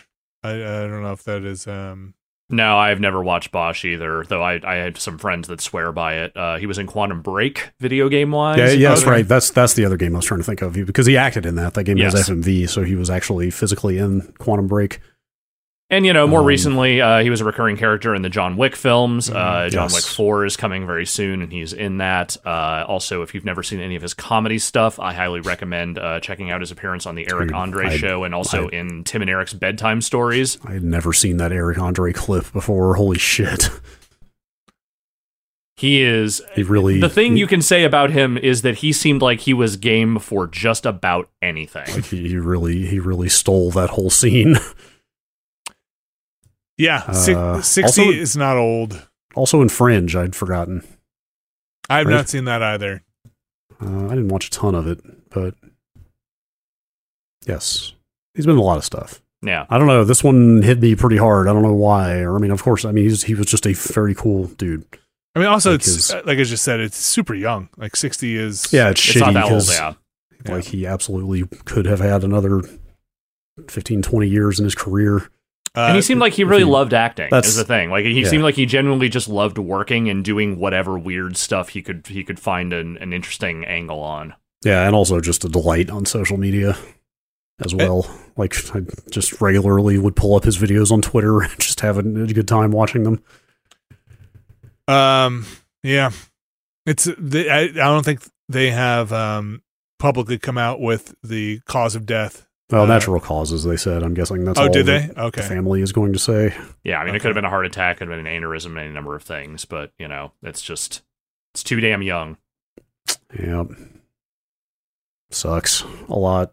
There have been plenty of uh, people paying tribute to Zavala, huddled around him in the hub areas. Uh, from what yes. I've seen, Yeah, those screenshots start coming out almost instantly of just like everybody in the instance in the tower just all like up kneeling before Oh, Zavala. it's kind of weird. Maybe a little. I, Eh, I get no, it. no, yeah, I get no, it. Yeah, I mean, get he was, it. He was he was like beloved in the Destiny community. No, no, I don't. I think for me, like, oh, right, yes, his character is still there. It, like the, the Oh, oh, disconnect that- between, yes. like, oh, like his voice is still coming out of this character. Yes. Um, yeah. I, well, you know, that's that's his it's part of his body of work, I guess. Yes, yes, right. Um, I don't know what those games do. Well, I still haven't seen the end of Forbidden West. I'm assuming that character is still involved there. But Destiny, again, he was like basically the voice of Destiny. You know, Yeah. I mean, a he had one of the best voices on the planet, yes, but you know that also meant that like Zavala is extremely like recognizable in that game. hmm hmm So I don't know. That's a that is rough for those games as well. Yeah. I feel like the one that has the harder time pivoting from that is probably Horizon because you have the likeness, you have Yes. the voice, and I think just replacing the voice but still using the likeness. Oh yeah, be that's a little. That's f- way too fraught. Yeah, that's not. Yes, that would not be cool. Um, I can't. I'm trying to remember what happened to that character in. I'm pretty sure he's still supposed to be around somewhere, Okay, isn't he? I- I, I- I don't remember, but Mm, I gotta, I gotta double check my notes. I, I don't. I am not 100 percent sure. I'm not either. Um. Uh. Yes. So that is Lance Reddick, passed. Um. bummer. Yeah. Moving on to uh, news we talked about last week. Did we? Did this Two come up last ago? week, Brad? I think it was two weeks ago. Two Okay. weeks ago. Um, the we we kind of mentioned there was some scuttlebutt about um, files getting named CS2 and all all of that stuff. Did it mean they're moving stuff up to Source Engine 2? Does it mean they're making a new Counter Strike 2? Brad, what is the story here? They announced Counter Strike 2. They're doing right, it. right before this. Finally, the second Counter Strike. Um, How yeah, many decades has it been? Seems. Uh, well, let's see. I was playing 1.6 beta in college, so that was like 99, 2000 ish. If you mean just how long has CS been around? Yeah, I mean, so, it- like, how long has Counter Strike been a going concern? Yeah, like way well over 20 years at this point. Uh, CSGO came out in, was it 2014? It's been almost 10 years at least. Yeah, I think. I, I'm not 100% sure. No, 2012. okay. CSGO, CSGO came out in 2012, actually. So well over a decade since the last Counter Strike release, and it is the you know this was I guess this was inevitable because it is still by far the most widely played game on Steam, and it's over 10 years old. So definitely due for an update. But it, I'm just looking at their like pitch page for it here. They seem to have rebuilt the entire thing from the ground up, pretty much. Yeah, they they so this is this is going to be free, and this kind of replaces, or they say it will replace CS:GO as their Yeah. kind of uh, main thing. But one of the things they had was a video showing the different types of maps. Did you see this? Where they have like, um, they had like a thing that was I forget their terminology for the three different ty- map types they are going to have, or at least that they're pitching right now. One is like this is a this is a, a map for everybody to get used to the new mechanics in in uh, again i'm not a counter-strike Oh. player So Um, there are new maps.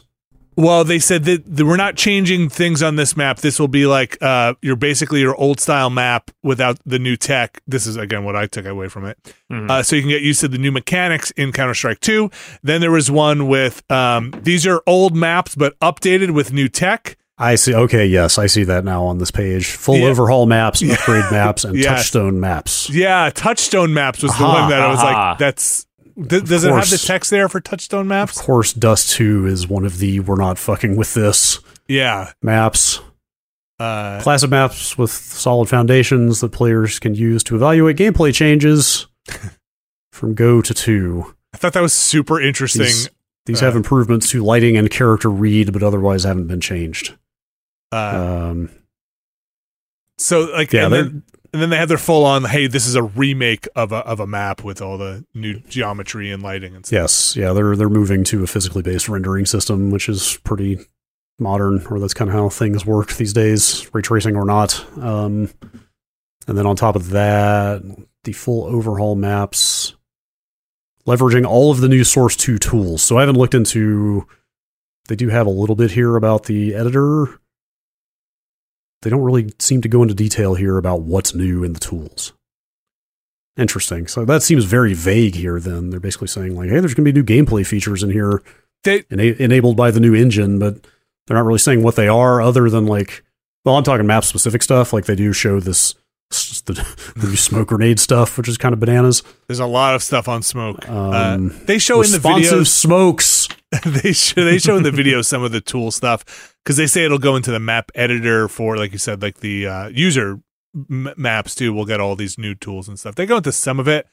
I'm sure they'll put out another video, but yes, responsive smokes, which look smokes. looks very silly because it is like volumetric smoke that is Yeah, they- filling filling the area. Yeah, they're doing volumetric smoke that is like kind of manipulable and that you can shoot through it. You can Yeah. like you can like obstruct it. You can kind of carve bits out of it with explosions and gunfire and stuff, which is really cr- it's cool looking, but it also kind of makes it look like cotton candy a little bit. Yes, Mhm. yes. There's Uh, like but a. it's still it's a it's a neat idea. Uh, it'll also like pour out of doors and, f- and fill Yeah. certain spaces. But yes, it does. look- I was like, I don't, is this what this stuff looks like? I'm not really a military spec gear person. Uh, They have smoke that just hangs in the air like some kind of Not- cotton ball. Yeah, I mean, it looks like when you shoot through it, it does still kind of continue expanding and refilling the space a little bit, but it does it does look a little more solid than smoke normally would, kind of. But it's still very cool. Um, pretty cool. They um, and then I think you mentioned this when we reported on the kind of rumor stuff. The tick rate stuff seemed to Yeah. be. Uh, they have a whole video about that too. About um, basically, I not that I understand it very well, but they're just kind of getting rid of the whole concept of a tick rate. Uh, it sounds like they're just further subdividing it. I didn't watch that video, but just nano little- ticks, I think, just, or yeah, sub, nano little sub sub ticks subticks, subticks. They basically say that it sounds like they're just dun, dun, dun, updating more frequently and probably maybe decoupling different types of updates from each other or from the overall world state or something like that. I'm not certainly not a network engineer, but um, I mean the upshot is like uh, you know your moving and shooting will be equally responsive, and your grenades will always land the same way. Like, Grenades always land in quite the same way. um, yeah, you know, again, it's a very old game, even the most recent iteration. I don't know how much of Go was built on CS Source. Mm. Like, I'm definitely not a Counter Strike historian. Like, the big thing with Go was they added like loot boxes, like crates and weapon skins and all that stuff. But I don't know if it's possible that the, the underpinnings of Go are even older than Go itself. I- um I mean, that's very possible. I people like Go, right? Like there wasn't a there wasn't Yeah. a big um, outrage when they kind of moved over to Go, right? Uh, I couldn't tell you. It's been so long. I, it's entirely possible that people were like, "Fuck this! This is not my Counter Strike." I mean, that's that. There almost certainly were those people, but my understanding is that by and large, Go has been embraced in the ensuing. Oh well, yeah, years. it's yeah. it's the only thing now. Like Um, people used to get up in arms over version numbers, right? With the Well, well, yeah. Like I said, there were hopping there, and- like I said, there were people that clung to 1.6 beta for quite a long time. uh, Um, I wonder what the um, system requirements will be for something like this on uh to, to get it to run buttery I, smooth. I'm sure it's fine. Like typically for a um, free to play game like this, you want it to run on every machine under the sun, maximize your revenue potential. So I would guess most of the stuff is probably pretty additive in terms of graphical bells and whistles and stuff. Is there anything that is running on Source Two currently? Dota 2 is on Source 2. Okay, Uh, they they rebased that quite some time ago, although I don't remember. I might have been out of the game by the time they did that. is Half Life Let's see if I can- Alyx a Source Two thing? Probably. Is that is that yes. around the right time? Yes. Yes. Half Life Okay. Alyx. Uh, actually, oh wow, they ported Dota in 2015 to Source 2. Oh, I think wow. that was- okay. I think that was the first game, but they didn't even make a big deal out of that. Like they barely even talked about it. Okay. Um, let's see. Uh, you know, like a lot of the tech demos they've done for their VR stuff for Steam VR. Artifact was on Source. So like kind of all of the stuff they've done since 2015 is on Source 2 technically. But that Portal RTX is not Source Two. It's not rebuilt on anything, right? They just did No, that. that's using that's using the RTX remix, Remix, stuff from okay. Nvidia. Um, interesting. yeah, so that's essentially the original engine wrapped in their modern translation layer and stuff. Um, yeah, it's weird to say, "Hey, I'm excited to play this," but like, I guess I'm excited to play a new Counter Strike. Not that I haven't had the opportunity to be playing Counter Strike for the last decade, and just haven't been doing it. But And this kind of came out during i mean gdc is going on Yes. um, so Yeah. there a lot of stuff getting talked about I definitely saw people on Twitter acting like Valve was counter programming the Unreal Engine 5 presentation at GDC. And, hmm, I don't know if that's the case or not. I mean, certainly this is a showcase for Source 2, right but it's not like Valve is out there license. They're not running an engine licensing business the way that Epic is, so I'm not sure. But I do think there is a little bit of friendly rivalry going on there. I guess it's just it's not a moneymaker for them, you know. Um, did you guys see any of while while we're in here um th- that's kind of it for the cs2 stuff as far as i know uh th- Yeah, it's it- very early kind of early announcement they're running Yeah. a uh what, what are they even calling it it's like, a, limited test? test. They're basically opting certain CS:GO players in based on s- some set of parameters, like how long they've played recently and stuff like that. I'm sure. I'm sure Steam hardware survey results might factor into that, possibly. yeah Maybe. Ah, no, they probably don't tie that data to usernames. If I had to guess, I hope. um. Yeah, this is neat. I wonder. I, I kind of wonder if there's like some time of day aspect to this new lighting model. Hmm. because they have these side by side comparisons on this page where you can just do the little drag this line back and forth yeah to see both versions and like all the new versions they have in here have just got this like really like high noon like full bright lighting applied to them which makes me wonder if this just if, if there actually will be some changes in lighting over time. That could be or, cool. or you know it's like hey maybe i loaded into the dusk version of this map or the nighttime version of this map like uh the finals is doing that. Oh right Remember yes we played, yes. we played we played the finals alpha a few months ago. Like they're doing that where the maps spawn you in at different times of day. I was just thinking again about that game. I want to get back more into that. I i, I kind of enjoyed that uh, they've they've run a couple more alpha tests or maybe they're in beta now. Hmm. i don't know how close they are to release on that. It's fun with the very destructible. Yeah that was that game's interesting for sure this is cool this is wild that they're doing a straight up counter-strike 2 Yeah, they're uh this is I mean they're saying in their fact here it says how long how long will the Counter-Strike 2 limited test last? And it says Counter-Strike 2 is expected to ship summer 2023.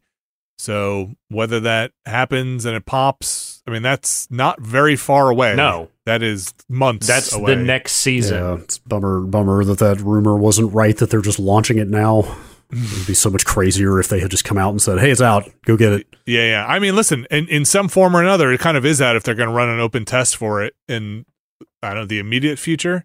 we'll see how how quickly that thing gets up off the ground. Yeah, Are they? I think I think they've only announced that limited test, right? Sorry, I, I meant the limited test. I didn't mean open test. Um, okay. Yeah, but like if those, you know, those drivers and executables probably need to be in there anyway. So it kind of is, for all intents and purposes, going going. Well, what I was going to say before is, um, aside from the CS2 stuff, you guys see anything else? Maybe jam in here from GDC uh, uh, tech stuff that is interesting. We kind of mentioned the Unreal Well, that- engine. That yeah, that Ubisoft stuff that is is out of GDC as well, and there's an Unreal tie-in there. So yeah, do you guys want to jump segue right into that then? yeah, Yeah. we could. I will Uh, just say that very briefly, some of the Unreal demos that are going around would do look genuinely pretty damn impressive. Yeah, there's some cool stuff to talk about there, and in the context of that Ubisoft AI stuff. I need to check out those demos more. Brad, what's going on with Ubisoft aside from general Ubisoft tomfoolery? Um, they Ubisoft has debuted or not debuted, but they've described. They gave a presentation at GDC on Ghostwriter, which is an AI-driven tool for generating dialogue that they are working on. Ubisoft at it again, Mhm. just making the best the best possible decisions on a how to announce and label stuff and how to communicate it. Mhm. Aims aims to support our scriptwriters by generating the first draft of our NPC barks. Barks, game bark. Game bark. The Phrases or sounds made by NPCs when players interact with the game world. So should probably say out of the gate here, I'm pretty sure in their labeling this thing and the reporting on it, uh, and um, AI is doing a lot of work here. This sounds like more predictive text or large language model stuff. Uh, yeah, yeah. I mean, that's that's AI. really yeah. That's basically true of anything you see anybody call AI right now. so good to know. I would like to s- here at least try to make that initiative to move away from calling things AI when that is not AI. 'cause it That just ship has sailed. I'm it's- afraid. Yeah, we're too far down the rabbit hole Like, now. A- AI is the new crypto in terms of it Yeah. being the buzzword that people use to try to get a bunch of money from people with a lot of money. or new HD, It's- which is it's not. kind of meaningless. That's unfortunately like it makes reading or writing about video games weird now because you talk about AI all the time in the Yeah. sense of enemy behavior and stuff like that. And now every time I even read something about AI in a video game, I feel a little twinge when I come across the term. Also, it's just not smart. You know, it's not. There's Uh, no intelligence yeah, there. there's nothing. Yeah, I mean, you Uh, know, I guess that's arguably, I guess that's always been the case, but it's people are treating it as if it is now. So the thing that I was getting from this video that they put out was, um, boy, they are really trying to stress that this was put together by and collaborated on with their in-house writing staff and team. Yeah, the announcement blurb reads like somebody was extremely aware that this about how this would be taken mm-hmm. by trying to say like, "Hey, this is for first drafts. This was created hand in hand with our script writers. This was trained on our own internal data." Like they've definitely gone out of their way to try to allay the concerns that people may have about this sort of thing. and what is the sense? Were they successful? I, I can't. I don't haven't had enough time to look at Twitter about this. I mean, I'll, I'll tell you what I've seen, which is you know the the I, I think the initial response to it was fairly predictable, in that people uh, who have jobs in video games where their job is to write uh, did not take this news particularly well, especially and also people who are just generally very wary of anything involving AI or predictive you know logic stuff. Like it's understandable that people Mhm. are very uh, on edge about that kind of thing. But some of the people who did go to the talk, uh, including designer Liz England, uh, cautioned that like this is not about them, at least at the outset, trying to replace labor with a tool set. It is more about being able to quickly generate some things that can then be edited and you know worked on by in-house writers and editors. At the same time, my understanding, at least from the outside looking in, is that oftentimes entry level writing jobs at video game studios is doing the exact kind of thing that this job that this tool set is meant to if not replace then effectively uh rework what is actually necessary from a human Hmm. so yeah, the the Liz England tweet is the one thing I've seen. I, I basically have not seen the response that she is responding to. I just saw her response, so I don't know like what exactly the tenor was of the original I mean, it's people saying like this shit is bad. We should not Yeah. be doing it, and I I understand hundred percent where that paranoia and that that discomfort comes from. You know, because Yeah. I think in a lot of cases when you hear people talk about tools like this, they initially present it as like, oh, look at this cool fun thing that we invented, and then a week later they give an interview where it's like, yeah, we're going to use this to replace our entire labor force. Um, they're not doing that here, or at least they're not saying that, but they haven't. You know, there's still a week for them to give that interview where they do. Yeah, she she says she says I attended this talk. It was fantastic. Gold standard of how to integrate this tech into your development in direct collaboration with writers and using their own data sets. Um, and then she was a she was a tech lead on Scribblenauts among other games, so she definitely knows like procedural and systemic sort of design stuff very well. But I- yeah, it's it's always a question of is this you know they're like okay, there's always going to be suits who would love to replace human labor with robots. Like that's a tale as old as time, right? Yes. But there's also a lot of potential here for the people who are already doing these jobs to be able to do more with the technology when used like respectfully and responsibly. So Y- Yeah, but they, yeah, I'm with you. I mean, like it. Ubisoft isn't the one. Ubisoft's relationship with new and hot technology is fraught. You know, they're Let's they're the not ones forget who, their NFT. Uh, That- that's what I mean, yeah, of like, course, they- they of course. they are like, but but yeah, I I. It's just the landscape is so. It's just so hard to read at this point. Like th- I'm absolutely 100% convinced. Yes, if they can save money by replacing salaries with uh, AI, they definitely would. At the same time, yeah, like th- new tools could be very useful in certain places for for tasks that take up that are mundane tasks. Um, you know, even if they are entry level tasks, that entry level person might be able to do a better job. My pessimistic and cynical view is your job never gets easier. They just want you to do more, right? yeah, So that's like yes, but and that is a problem of management. You know, yes, that that is, and- but, but expectation. Well, and I th- I think right now in particular, I mean, look, the the the issue with automation and labor has always been what do you do with the people that you are replacing? What jobs do they get to go fill? What how do they find a way to make a living uh, when the automation effectively takes over? And that has been the tale since the industrial movement began. You know, is that like, hey, if these machines are doing my job, what the fuck do I go do? And the problem here, and I think the problem especially now, is that the social safety net in this country in particular, but in, in a number of places around the world, is not such that if these jobs were to if jobs were to be replaced in video games, I don't know what a lot of those people would go and do. I mean, are they going to be able to take on the risk and start a thing themselves? You know, are they going to be able to raise funding for that sort of thing? Like, what do you what do you do with game developers that you're re- potentially replacing with automation? And again, none of the technology is there yet to do that, but yeah. that's where the paranoia comes from is that you know people are trying to get game jobs these days and they're going through like 4 month interview processes and getting nowhere you know like the the economy and the market as it is right now is kind of shambolic and Yeah. i think people are just uncomfortable with the idea that hey we're rushing to in- introduce automated tools while the labor market is fucked yeah. Y- Oh, yeah, all, all of that is correct, and the societal problems are mounting at an alarming rate. But you know, like au- you know, automated tools though are not a new thing in No. game development. No, by no, any not at all. Like, like Vinny likening you, you likened this to Speed Tree when we were talking earlier, and like that's kind of a fairly apt comparison, right? absolutely I, I think I think in terms of you know, there's no use for speed tree until you have to populate such vast That- areas with trees. And now games exactly are so it. broad where you need so many so many game barks and so much dialogue that there might be a lot of people out there that would welcome something like this that are in that are in the trenches or in the the the bark writing minds that are like, oh my gosh, if I could just generate fifty percent of these and then kind of go through. I don't know. I'm not in that yeah, space. I, I, yeah, I, I mean, granted, Ubisoft is a huge company, but I, I try to look at this from the perspective of the small develop, like indie indie developers, teams of you know single digit numbers of people and stuff, and and those seem like cases, you know, because the arms race of keeping up with like the modern standards of what a video game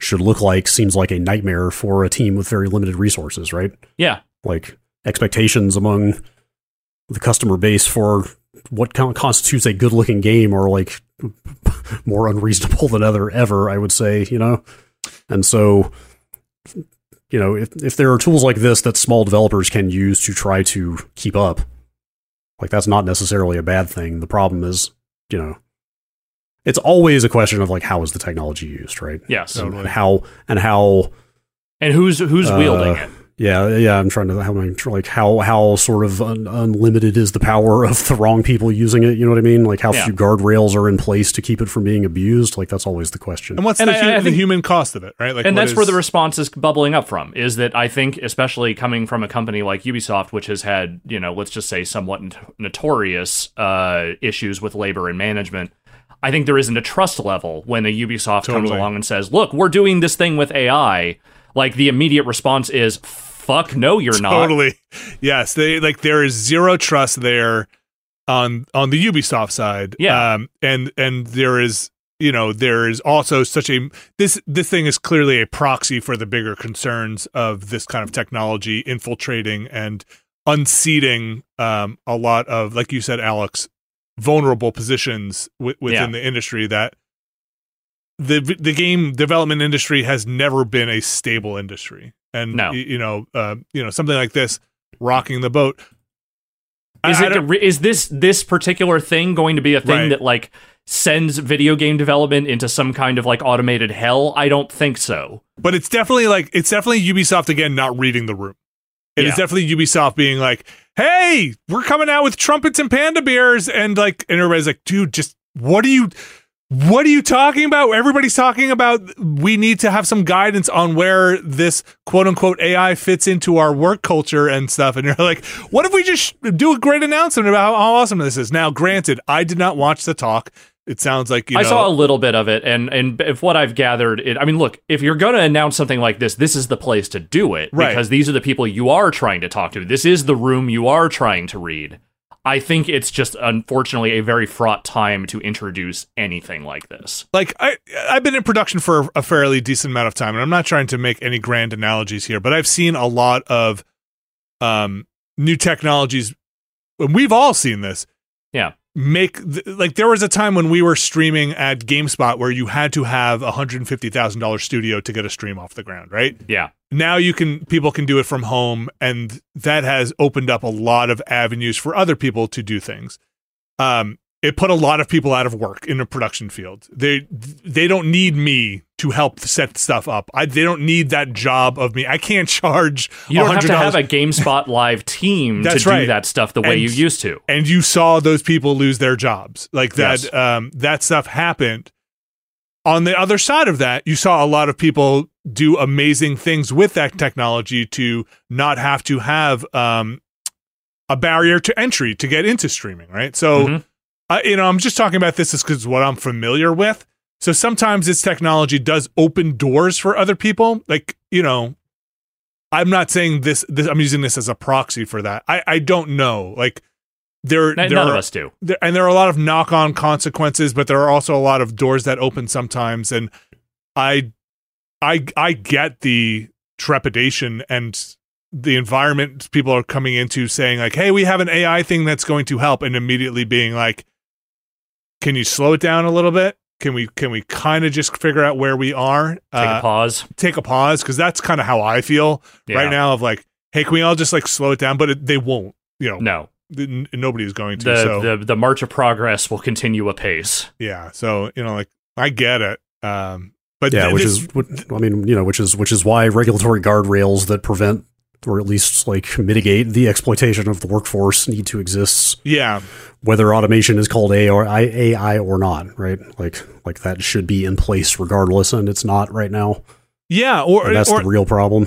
yeah and i think alex like you started this saying like if a worst case scenario comes where where ubisoft just tomorrow is like hey we were just able to cut 10% of our workforce because we realized we don't need you anymore this this uh, large language model could do that doesn't leave in the united states people on the uh, poverty bubble or or worried about trying to get health care i think that is that is some of the underlying stuff that has to be worried about when you talk about displacing workers for new technology. And i think that Right. that really factors into it and is worrisome. So anyway this thing this thing feels like a proxy for a much larger conversation going on uh and ubisoft just loves stepping in it Yep. Yeah, like I mean, if you want to talk about reading the room, they would have been better off just not putting the term AI on this. totally like but they, could have just themselves. they could have just said a tool like, "Hey, here's a new tool we're using," or or, or uh, predictive text or large language. I, I don't know what whatever whatever thing you want to use because like we started this conversation, AI has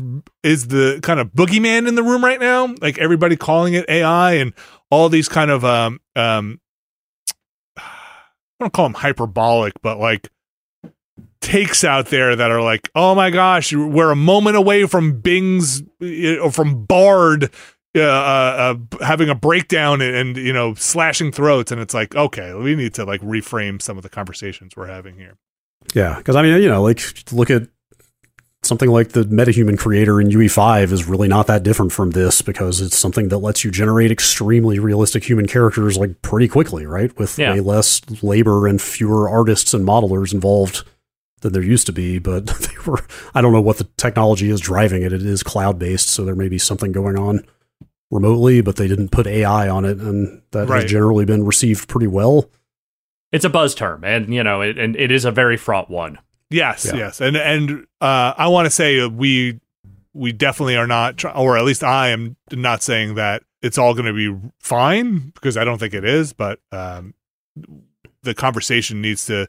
That I think we're. I think the language is tough to work around in here, and just read a read a room is Imagine- Now, now imagine if there were just an adequate social safety net in place, and then this conversation would Impossible. bare, barely need to happen. Uh, I, I, would- I think it would still happen, but the but the stakes just wouldn't be as as the cost just wouldn't be as high. Um, I mean, listen, it's, it's Ubisoft is still based out of France, right? Officially, yes. but I mean, a lot of their studios are in Canada. Um, now let's talk about what's going on in France. let's uh, I hear everything's pivot. going great over there. uh, let's pivot to our next story. Well, well, Yeah. uh, let me. I mean, I'll mention Yeah, here, sorry. like this happened, like as as Counter Strike stuff got announced with the UE5 presentation was happening at GDC, and they showed off. I think it's called MetaHuman Animator is the new system Hmm. that essentially lets you do facial capture with an iPhone Oh, I did and- see some of this. and, Yeah, and apply it. Apply it. I mean, if you've seen these MetaHuman models, they are like They're pretty- shockingly lifelike. They're pretty wild.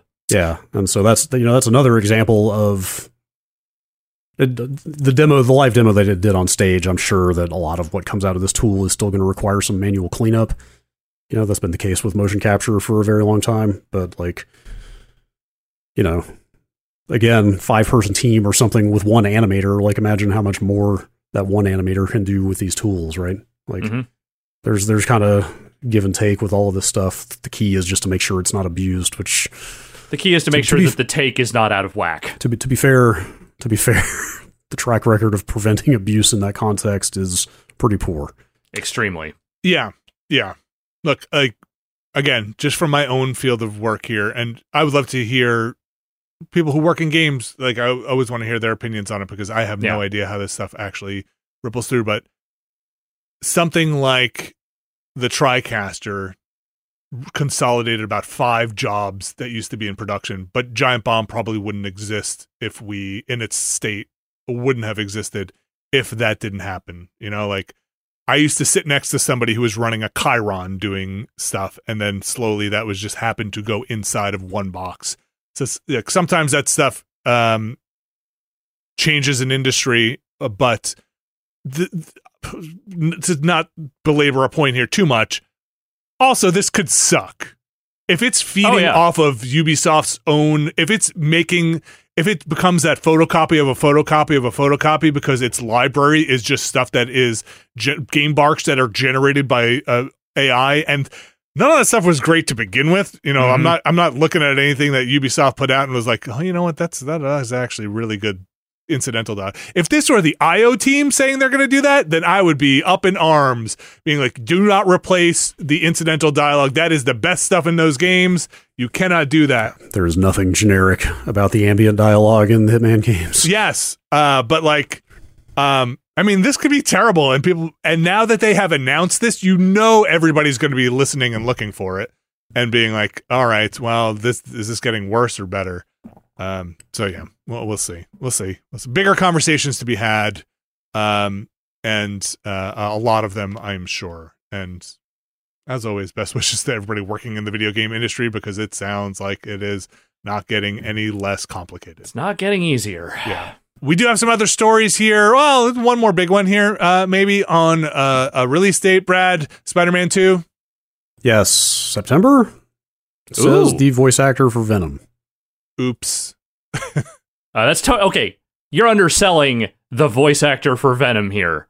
That's Tony know. Todd. I don't. I don't know who Tony Todd is. Yes, you do. Do I? Go look up Tony Todd right now. I don't know. who Tony Okay. Tony's You want to talk about another actor with an incredible voice? Okay. Um. Okay, I have not seen. Oh, okay. I have not seen Platoon. Have you seen Candyman? I have seen Candyman. Uh, once, like right when it came out. okay. Is he Have- Candyman? He's Candyman. He's the original Candyman, and he's Okay. also the he's a recurring character in most of the Final Destination movies, if not all of them. Okay. Uh, he's a character actor, uh, mostly known for having a, a deeply sonorous voice, but uh, a fine actor and uh, uh, like a guy I'm always happy to see and stuff. Have you seen the movie The Rock? Yes, Apparently, he's Yes. Captain Darrow. At he's some the guy who says I don't like soft ass shit. Very good. Very good. you were just setting me up for that, weren't you? Uh, yeah, yeah. Uh huh. Oh, apparently he's this captain. Ca- no, no, it doesn't matter. that He's a captain. It matters that he's the guy who, when asked if he likes Elton John, says, "I don't like soft ass shit," Fantastic. and The then voice- he's the Rocket Man. Says Venom. Yeah. Um, cause you're- Tony Todd is probably Venom. Man. oh, Um, he definitely is. He definitely then- is Venom. No, well, that is- the, the news being September. the- Well, the release date. It's funny because he made he put this on social media and then uh, he immediately walked it back and was like, "Hey, I don't know. This is just what I heard. Could be true. Hey, maybe I'm not even playing Venom. I don't know." Mhm. Which, hey, good walk back, buddy. Good walk back. So it's Uh, definitely true. It's definitely true. I mean, I think in his did he say like they're gonna do a whole media blitz and like stay tuned, open your ears, gotta it's, watch out there. There's gonna be trailers coming. Oops. Hey, Yep. look, this information is. I mean, September's very close. Yeah. It- that information is gonna be out Uh, there. the Video Games Chronicle said they have also heard independently that it was going to be out in September. Okay. Which is a little bit crazy- because they haven't shown much of it yet. Well, the crazy thing to me is when they announced this game, I believe they said 2023 when they announced it. And I saw this news and I was like, what do you mean it's coming out in September? That's a 2023 game. Oh. Oh, oh. Oh. oh dear. When Oh. was this was announced like 2 years ago and it feels like it's still 2 years ago. so they've got this and that Wolverine game, right? Uh, Yeah, that's, also- at least a two years Definitely. away. I think. That's definitely for Yeah, I don't think they've given a date for that, have they? At all. I don't think so. I thought there was something that said something like 2025 or something with that game, but yeah, it was definitely like it's not coming soon. I don't know if that got a date. I don't think it did. I think the Spider-Man, Spider-Man thing did. might have had that 2023 date. Yes. Yeah. Spider-Man ago, did. Yeah. Yes. Uh, Wolverine I think is open-ended for now. Uh, yeah. Look, I like those Spider-Man games. I like Yeah. Miles Morales. I like Spider-Man. Oh, uh, I think didn't he also say? Didn't he also kind of imply or flat out say that it kind of picks up right after? I mean, that's not a huge surprise, I guess, but that it does pick up right after those stories or after the Miles Morales story. I mean, I'm considering that the the you know where that story essentially left off was now there are two Spider Mans, Yeah. and this game is about two Spider Mans. Yeah, that does it's make not- sense. Not a surprise that it's think he said something like it's- follow up. it's going to follow some of the threads and characters, Yeah. right? Okay. Um, cool. That's look for Spider-Man. Yeah, Uh, Spider Man. those those games are really well written. So like I'm Yes. looking forward to another one, even though I think the gameplay uh, hopefully could stand some updates at this let point. humans right. That's going to be my I was- campaign. I was definitely more invested in what was going on in Miles Morales than I was in the first Spider Man. I think I think the writing in that game is okay, and it definitely catches the tone of like the comics and what Peter Parker is, but. I just I found some of the actual story beats in that thing a little lacking. Uh, but Miles Morales, I feel like they really they kind of one they had less you know space to work with, but I feel like in that space they were able to tell a pretty compelling story. I'm kind of with you. I think the Miles Morales stuff was um more focused. Like kind of, but but I do like I do like the original Spider-Man, but Yeah, I no, also- it plays great. Like that first game plays great. I also think I just like Miles Morales as a character more than Peter Parker. I think Sure. their Peter Parker is pretty good. Yeah, It's just not. I I think Miles like just feels like more of a person. I just like Into the Spider Verse too, so There's I'm that. kind of on a Miles. But their Miles mi- their Miles is distinct, and I think their Yes. Miles is still very good. Uh, that's Spider-Man Two. Look for it. Look for it probably in September. Um, put it on. Play it between playing Star Starfield till September. Yes. Starfield. I fucking hope so. It just announced to. that like three weeks ago. So Xbox and, and Sony button heads in September. Look for it. Uh, this uh, sorry, this might be a silly question. Is Spider-Man Two getting a release PC release? On, in- Uh, I mean, they haven't said anything. I mean, it's pretty much guaranteed to. They're they seem they seem pretty dedicated to doing Mm. PC releases of all of their first party games at this point. Yeah, I'm going to come out here and I'm going to make a bold proclamation. I'm going to say Yeah. whatever release date they settle on uh, for for Spider-Man 2, the PC version will be nearly exactly 18 to 24 months afterward. you think that long? Um, 18 months, have I to- think, is is believable. it's possible. Wasn't didn't something get just a year gap recently? And like Horizon was Horizon was their first one, and that was a Yeah. huge gap. And then Yeah. They've been getting Um, closer. Like they've been they've they they caught up a little bit with some of those, I but guess, I guess God of War also was a pretty damn big. Spider-Man was a long one too. Um, no Miles let's less so. I think it was like 2 years between Miles on console and Mon- Miles in PC. God, yeah, God of War was like three years after the PS4 release.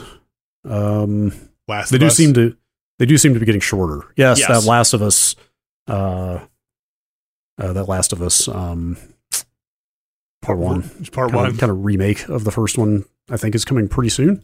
Okay. Um, also, the the Legacy of Thieves collection. You know, if to the extent that that was a new release on PS5, Mm. Right. that that also was pretty short. So I think I think Sony games on PC are just a thing now. And like, like good ports, right? Like uh, I, I don't really. Oh, play yeah. them I, much, but I uh, heard the, the first Horizon, the first Horizon was a pretty big mess in terms of performance and some stuff when it first came out. I think they pretty much ironed it all out eventually, but there was definitely a good period of months there where people were having issues with it. It took a while, but I will say the Spider-Man ports are fantastic. I think I think most everything they've done since then, God of War, like everything, has been quite solid. Yeah. Death, Death Stranding came to PC. Yeah. Yes, it did. Okay. Yeah, that was a different. Uh, that was 505 published the PC version of that though. Okay. Sony Sony does not own that. Uh, all right, that's Spider-Man Two coming at you. Um, that's gonna do it for the news. GDC still going on. Yes. When when is that over? Thursday? Uh, I don't know what the technical final day is. Definitely this week. Then PAX kicks up, doesn't it? Friday. Friday is the last day. Friday. Okay. Yeah. When Yeah. is? God, it's not this PAX weekend. is Is this it? weekend. Is it really? Yes. Did they do that again? Yes. God. Why I know would they do because that? some of my friends are flying to Boston Yeah. right now. Yes, definitely know people. I, or I see people that I know with their Twitter thing being all arrow to GDC, arrow Mhm. to PAX in their username. Yes. Did not realize it was another one of those though. Of go straight from GDC to PAX. It's coming up here.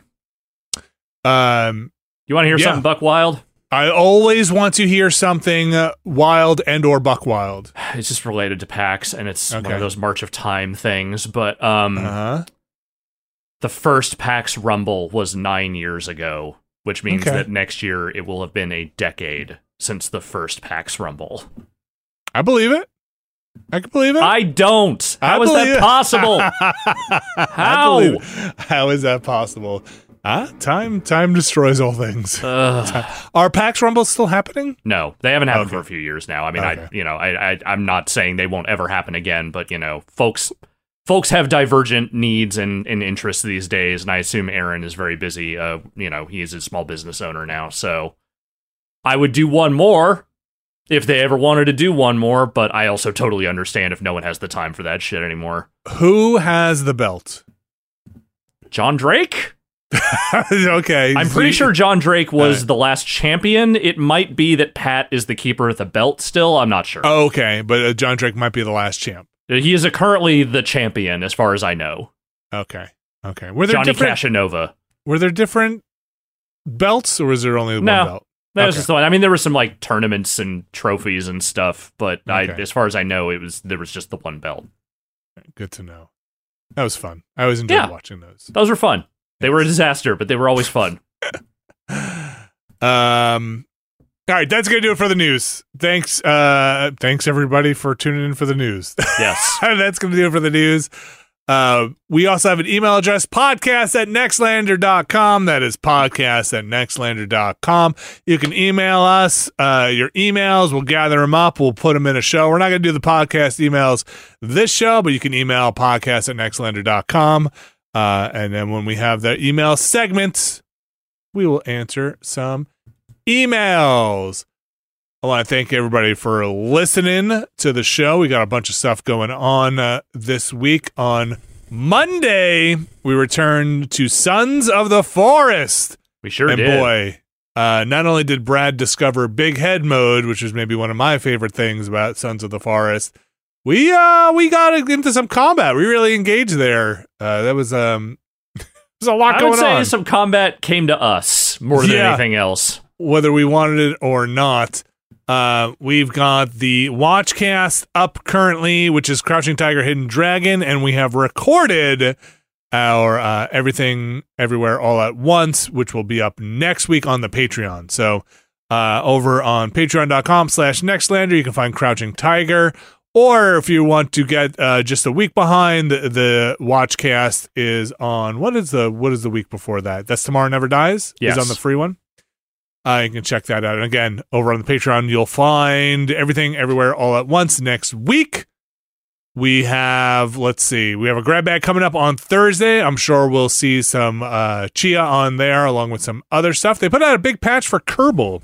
I was Ooh. thinking about maybe just checking out and see uh, seeing what's going on in there quickly. And then Friday, you guys want to get into some Barotrauma?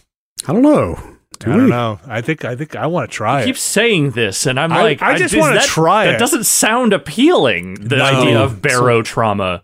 Somebody sent me some kind of block diagram from that game, and I was like, what are we getting into? I'm not sure. I think it's a 16 player game. So uh, with three of us, we'll be jumping around a bit. Also, if you're going to Google that, make sure you put game in there. Because, yeah, uh, don't just don't, put uh, that term. In there. Don't in, just put that- no. that's really frightening stuff. Um, Yeah. uh, some nightmare stuff.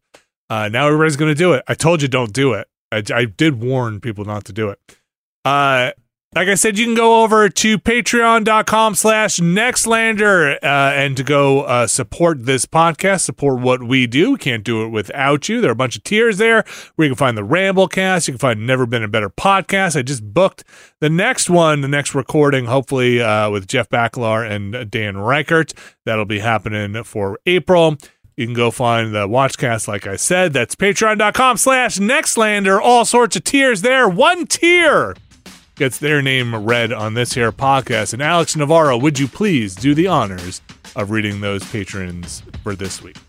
I sure would. Our mysterious benefactors for this week are RRE, John Richardson, Vornak, Kelly F., James Smith, Brian Lucier, Skywarp, John Hubbard, Sean Miller, Evan Cook, Mark Wilhelm, JM, Jerry Lee, Gary Pejsky, Robert Fisher, John McInnes, Bunny Thorpe GTFO Crimes, Peter Reardon, Thomas Lynn, Jad Rita, Statics, Andrew Jackson, Razgriz 2, Brian Murphy, Trevor and Adrian R, Randy Duax, Andrew Tiebkin, Alex Wu, It Me JP, Matt Clements Jr., Edward Chick, Andrew Slosky, Steve Lynn, Matthew Herrig, David Campos, and Tyler Treese. Those are our mysterious benefactors for this week. Alex, I'm going to say you took at least a couple of breaths there. I Uh, did not try to do it all in one breath. Just, just Wasn't failed- gonna do that this time. attempt. No, you couldn't fit all those marvelous people into one breath. It's it's impossible. Couldn't do it. I want to thank everybody for supporting us. Thanks to our mysterious benefactors. Thanks to everyone who's gone over to Patreon to support us and find a tier that's right for you. Thanks for watching our streams, listening, the whole thing, spreading the good word of Nextlander out there. Uh, reporting in from PAX. If you have some fun PAX stories, come share them on the Discord. I'm curious what what's going on at PAX. How what's the vibe? We won't be there, so uh, PAX always one of my favorite shows. Uh, just We keep saying that and then we don't go. Well, I'm not sure I'm ready to travel to a PAX quite yet. Uh, you know, for various reasons, but Mhm. I did enjoy PAX as a show. Um, I like the board game stuff they did. I like the vibe there. I like being able to actually talk to uh, developers that are just at a booth.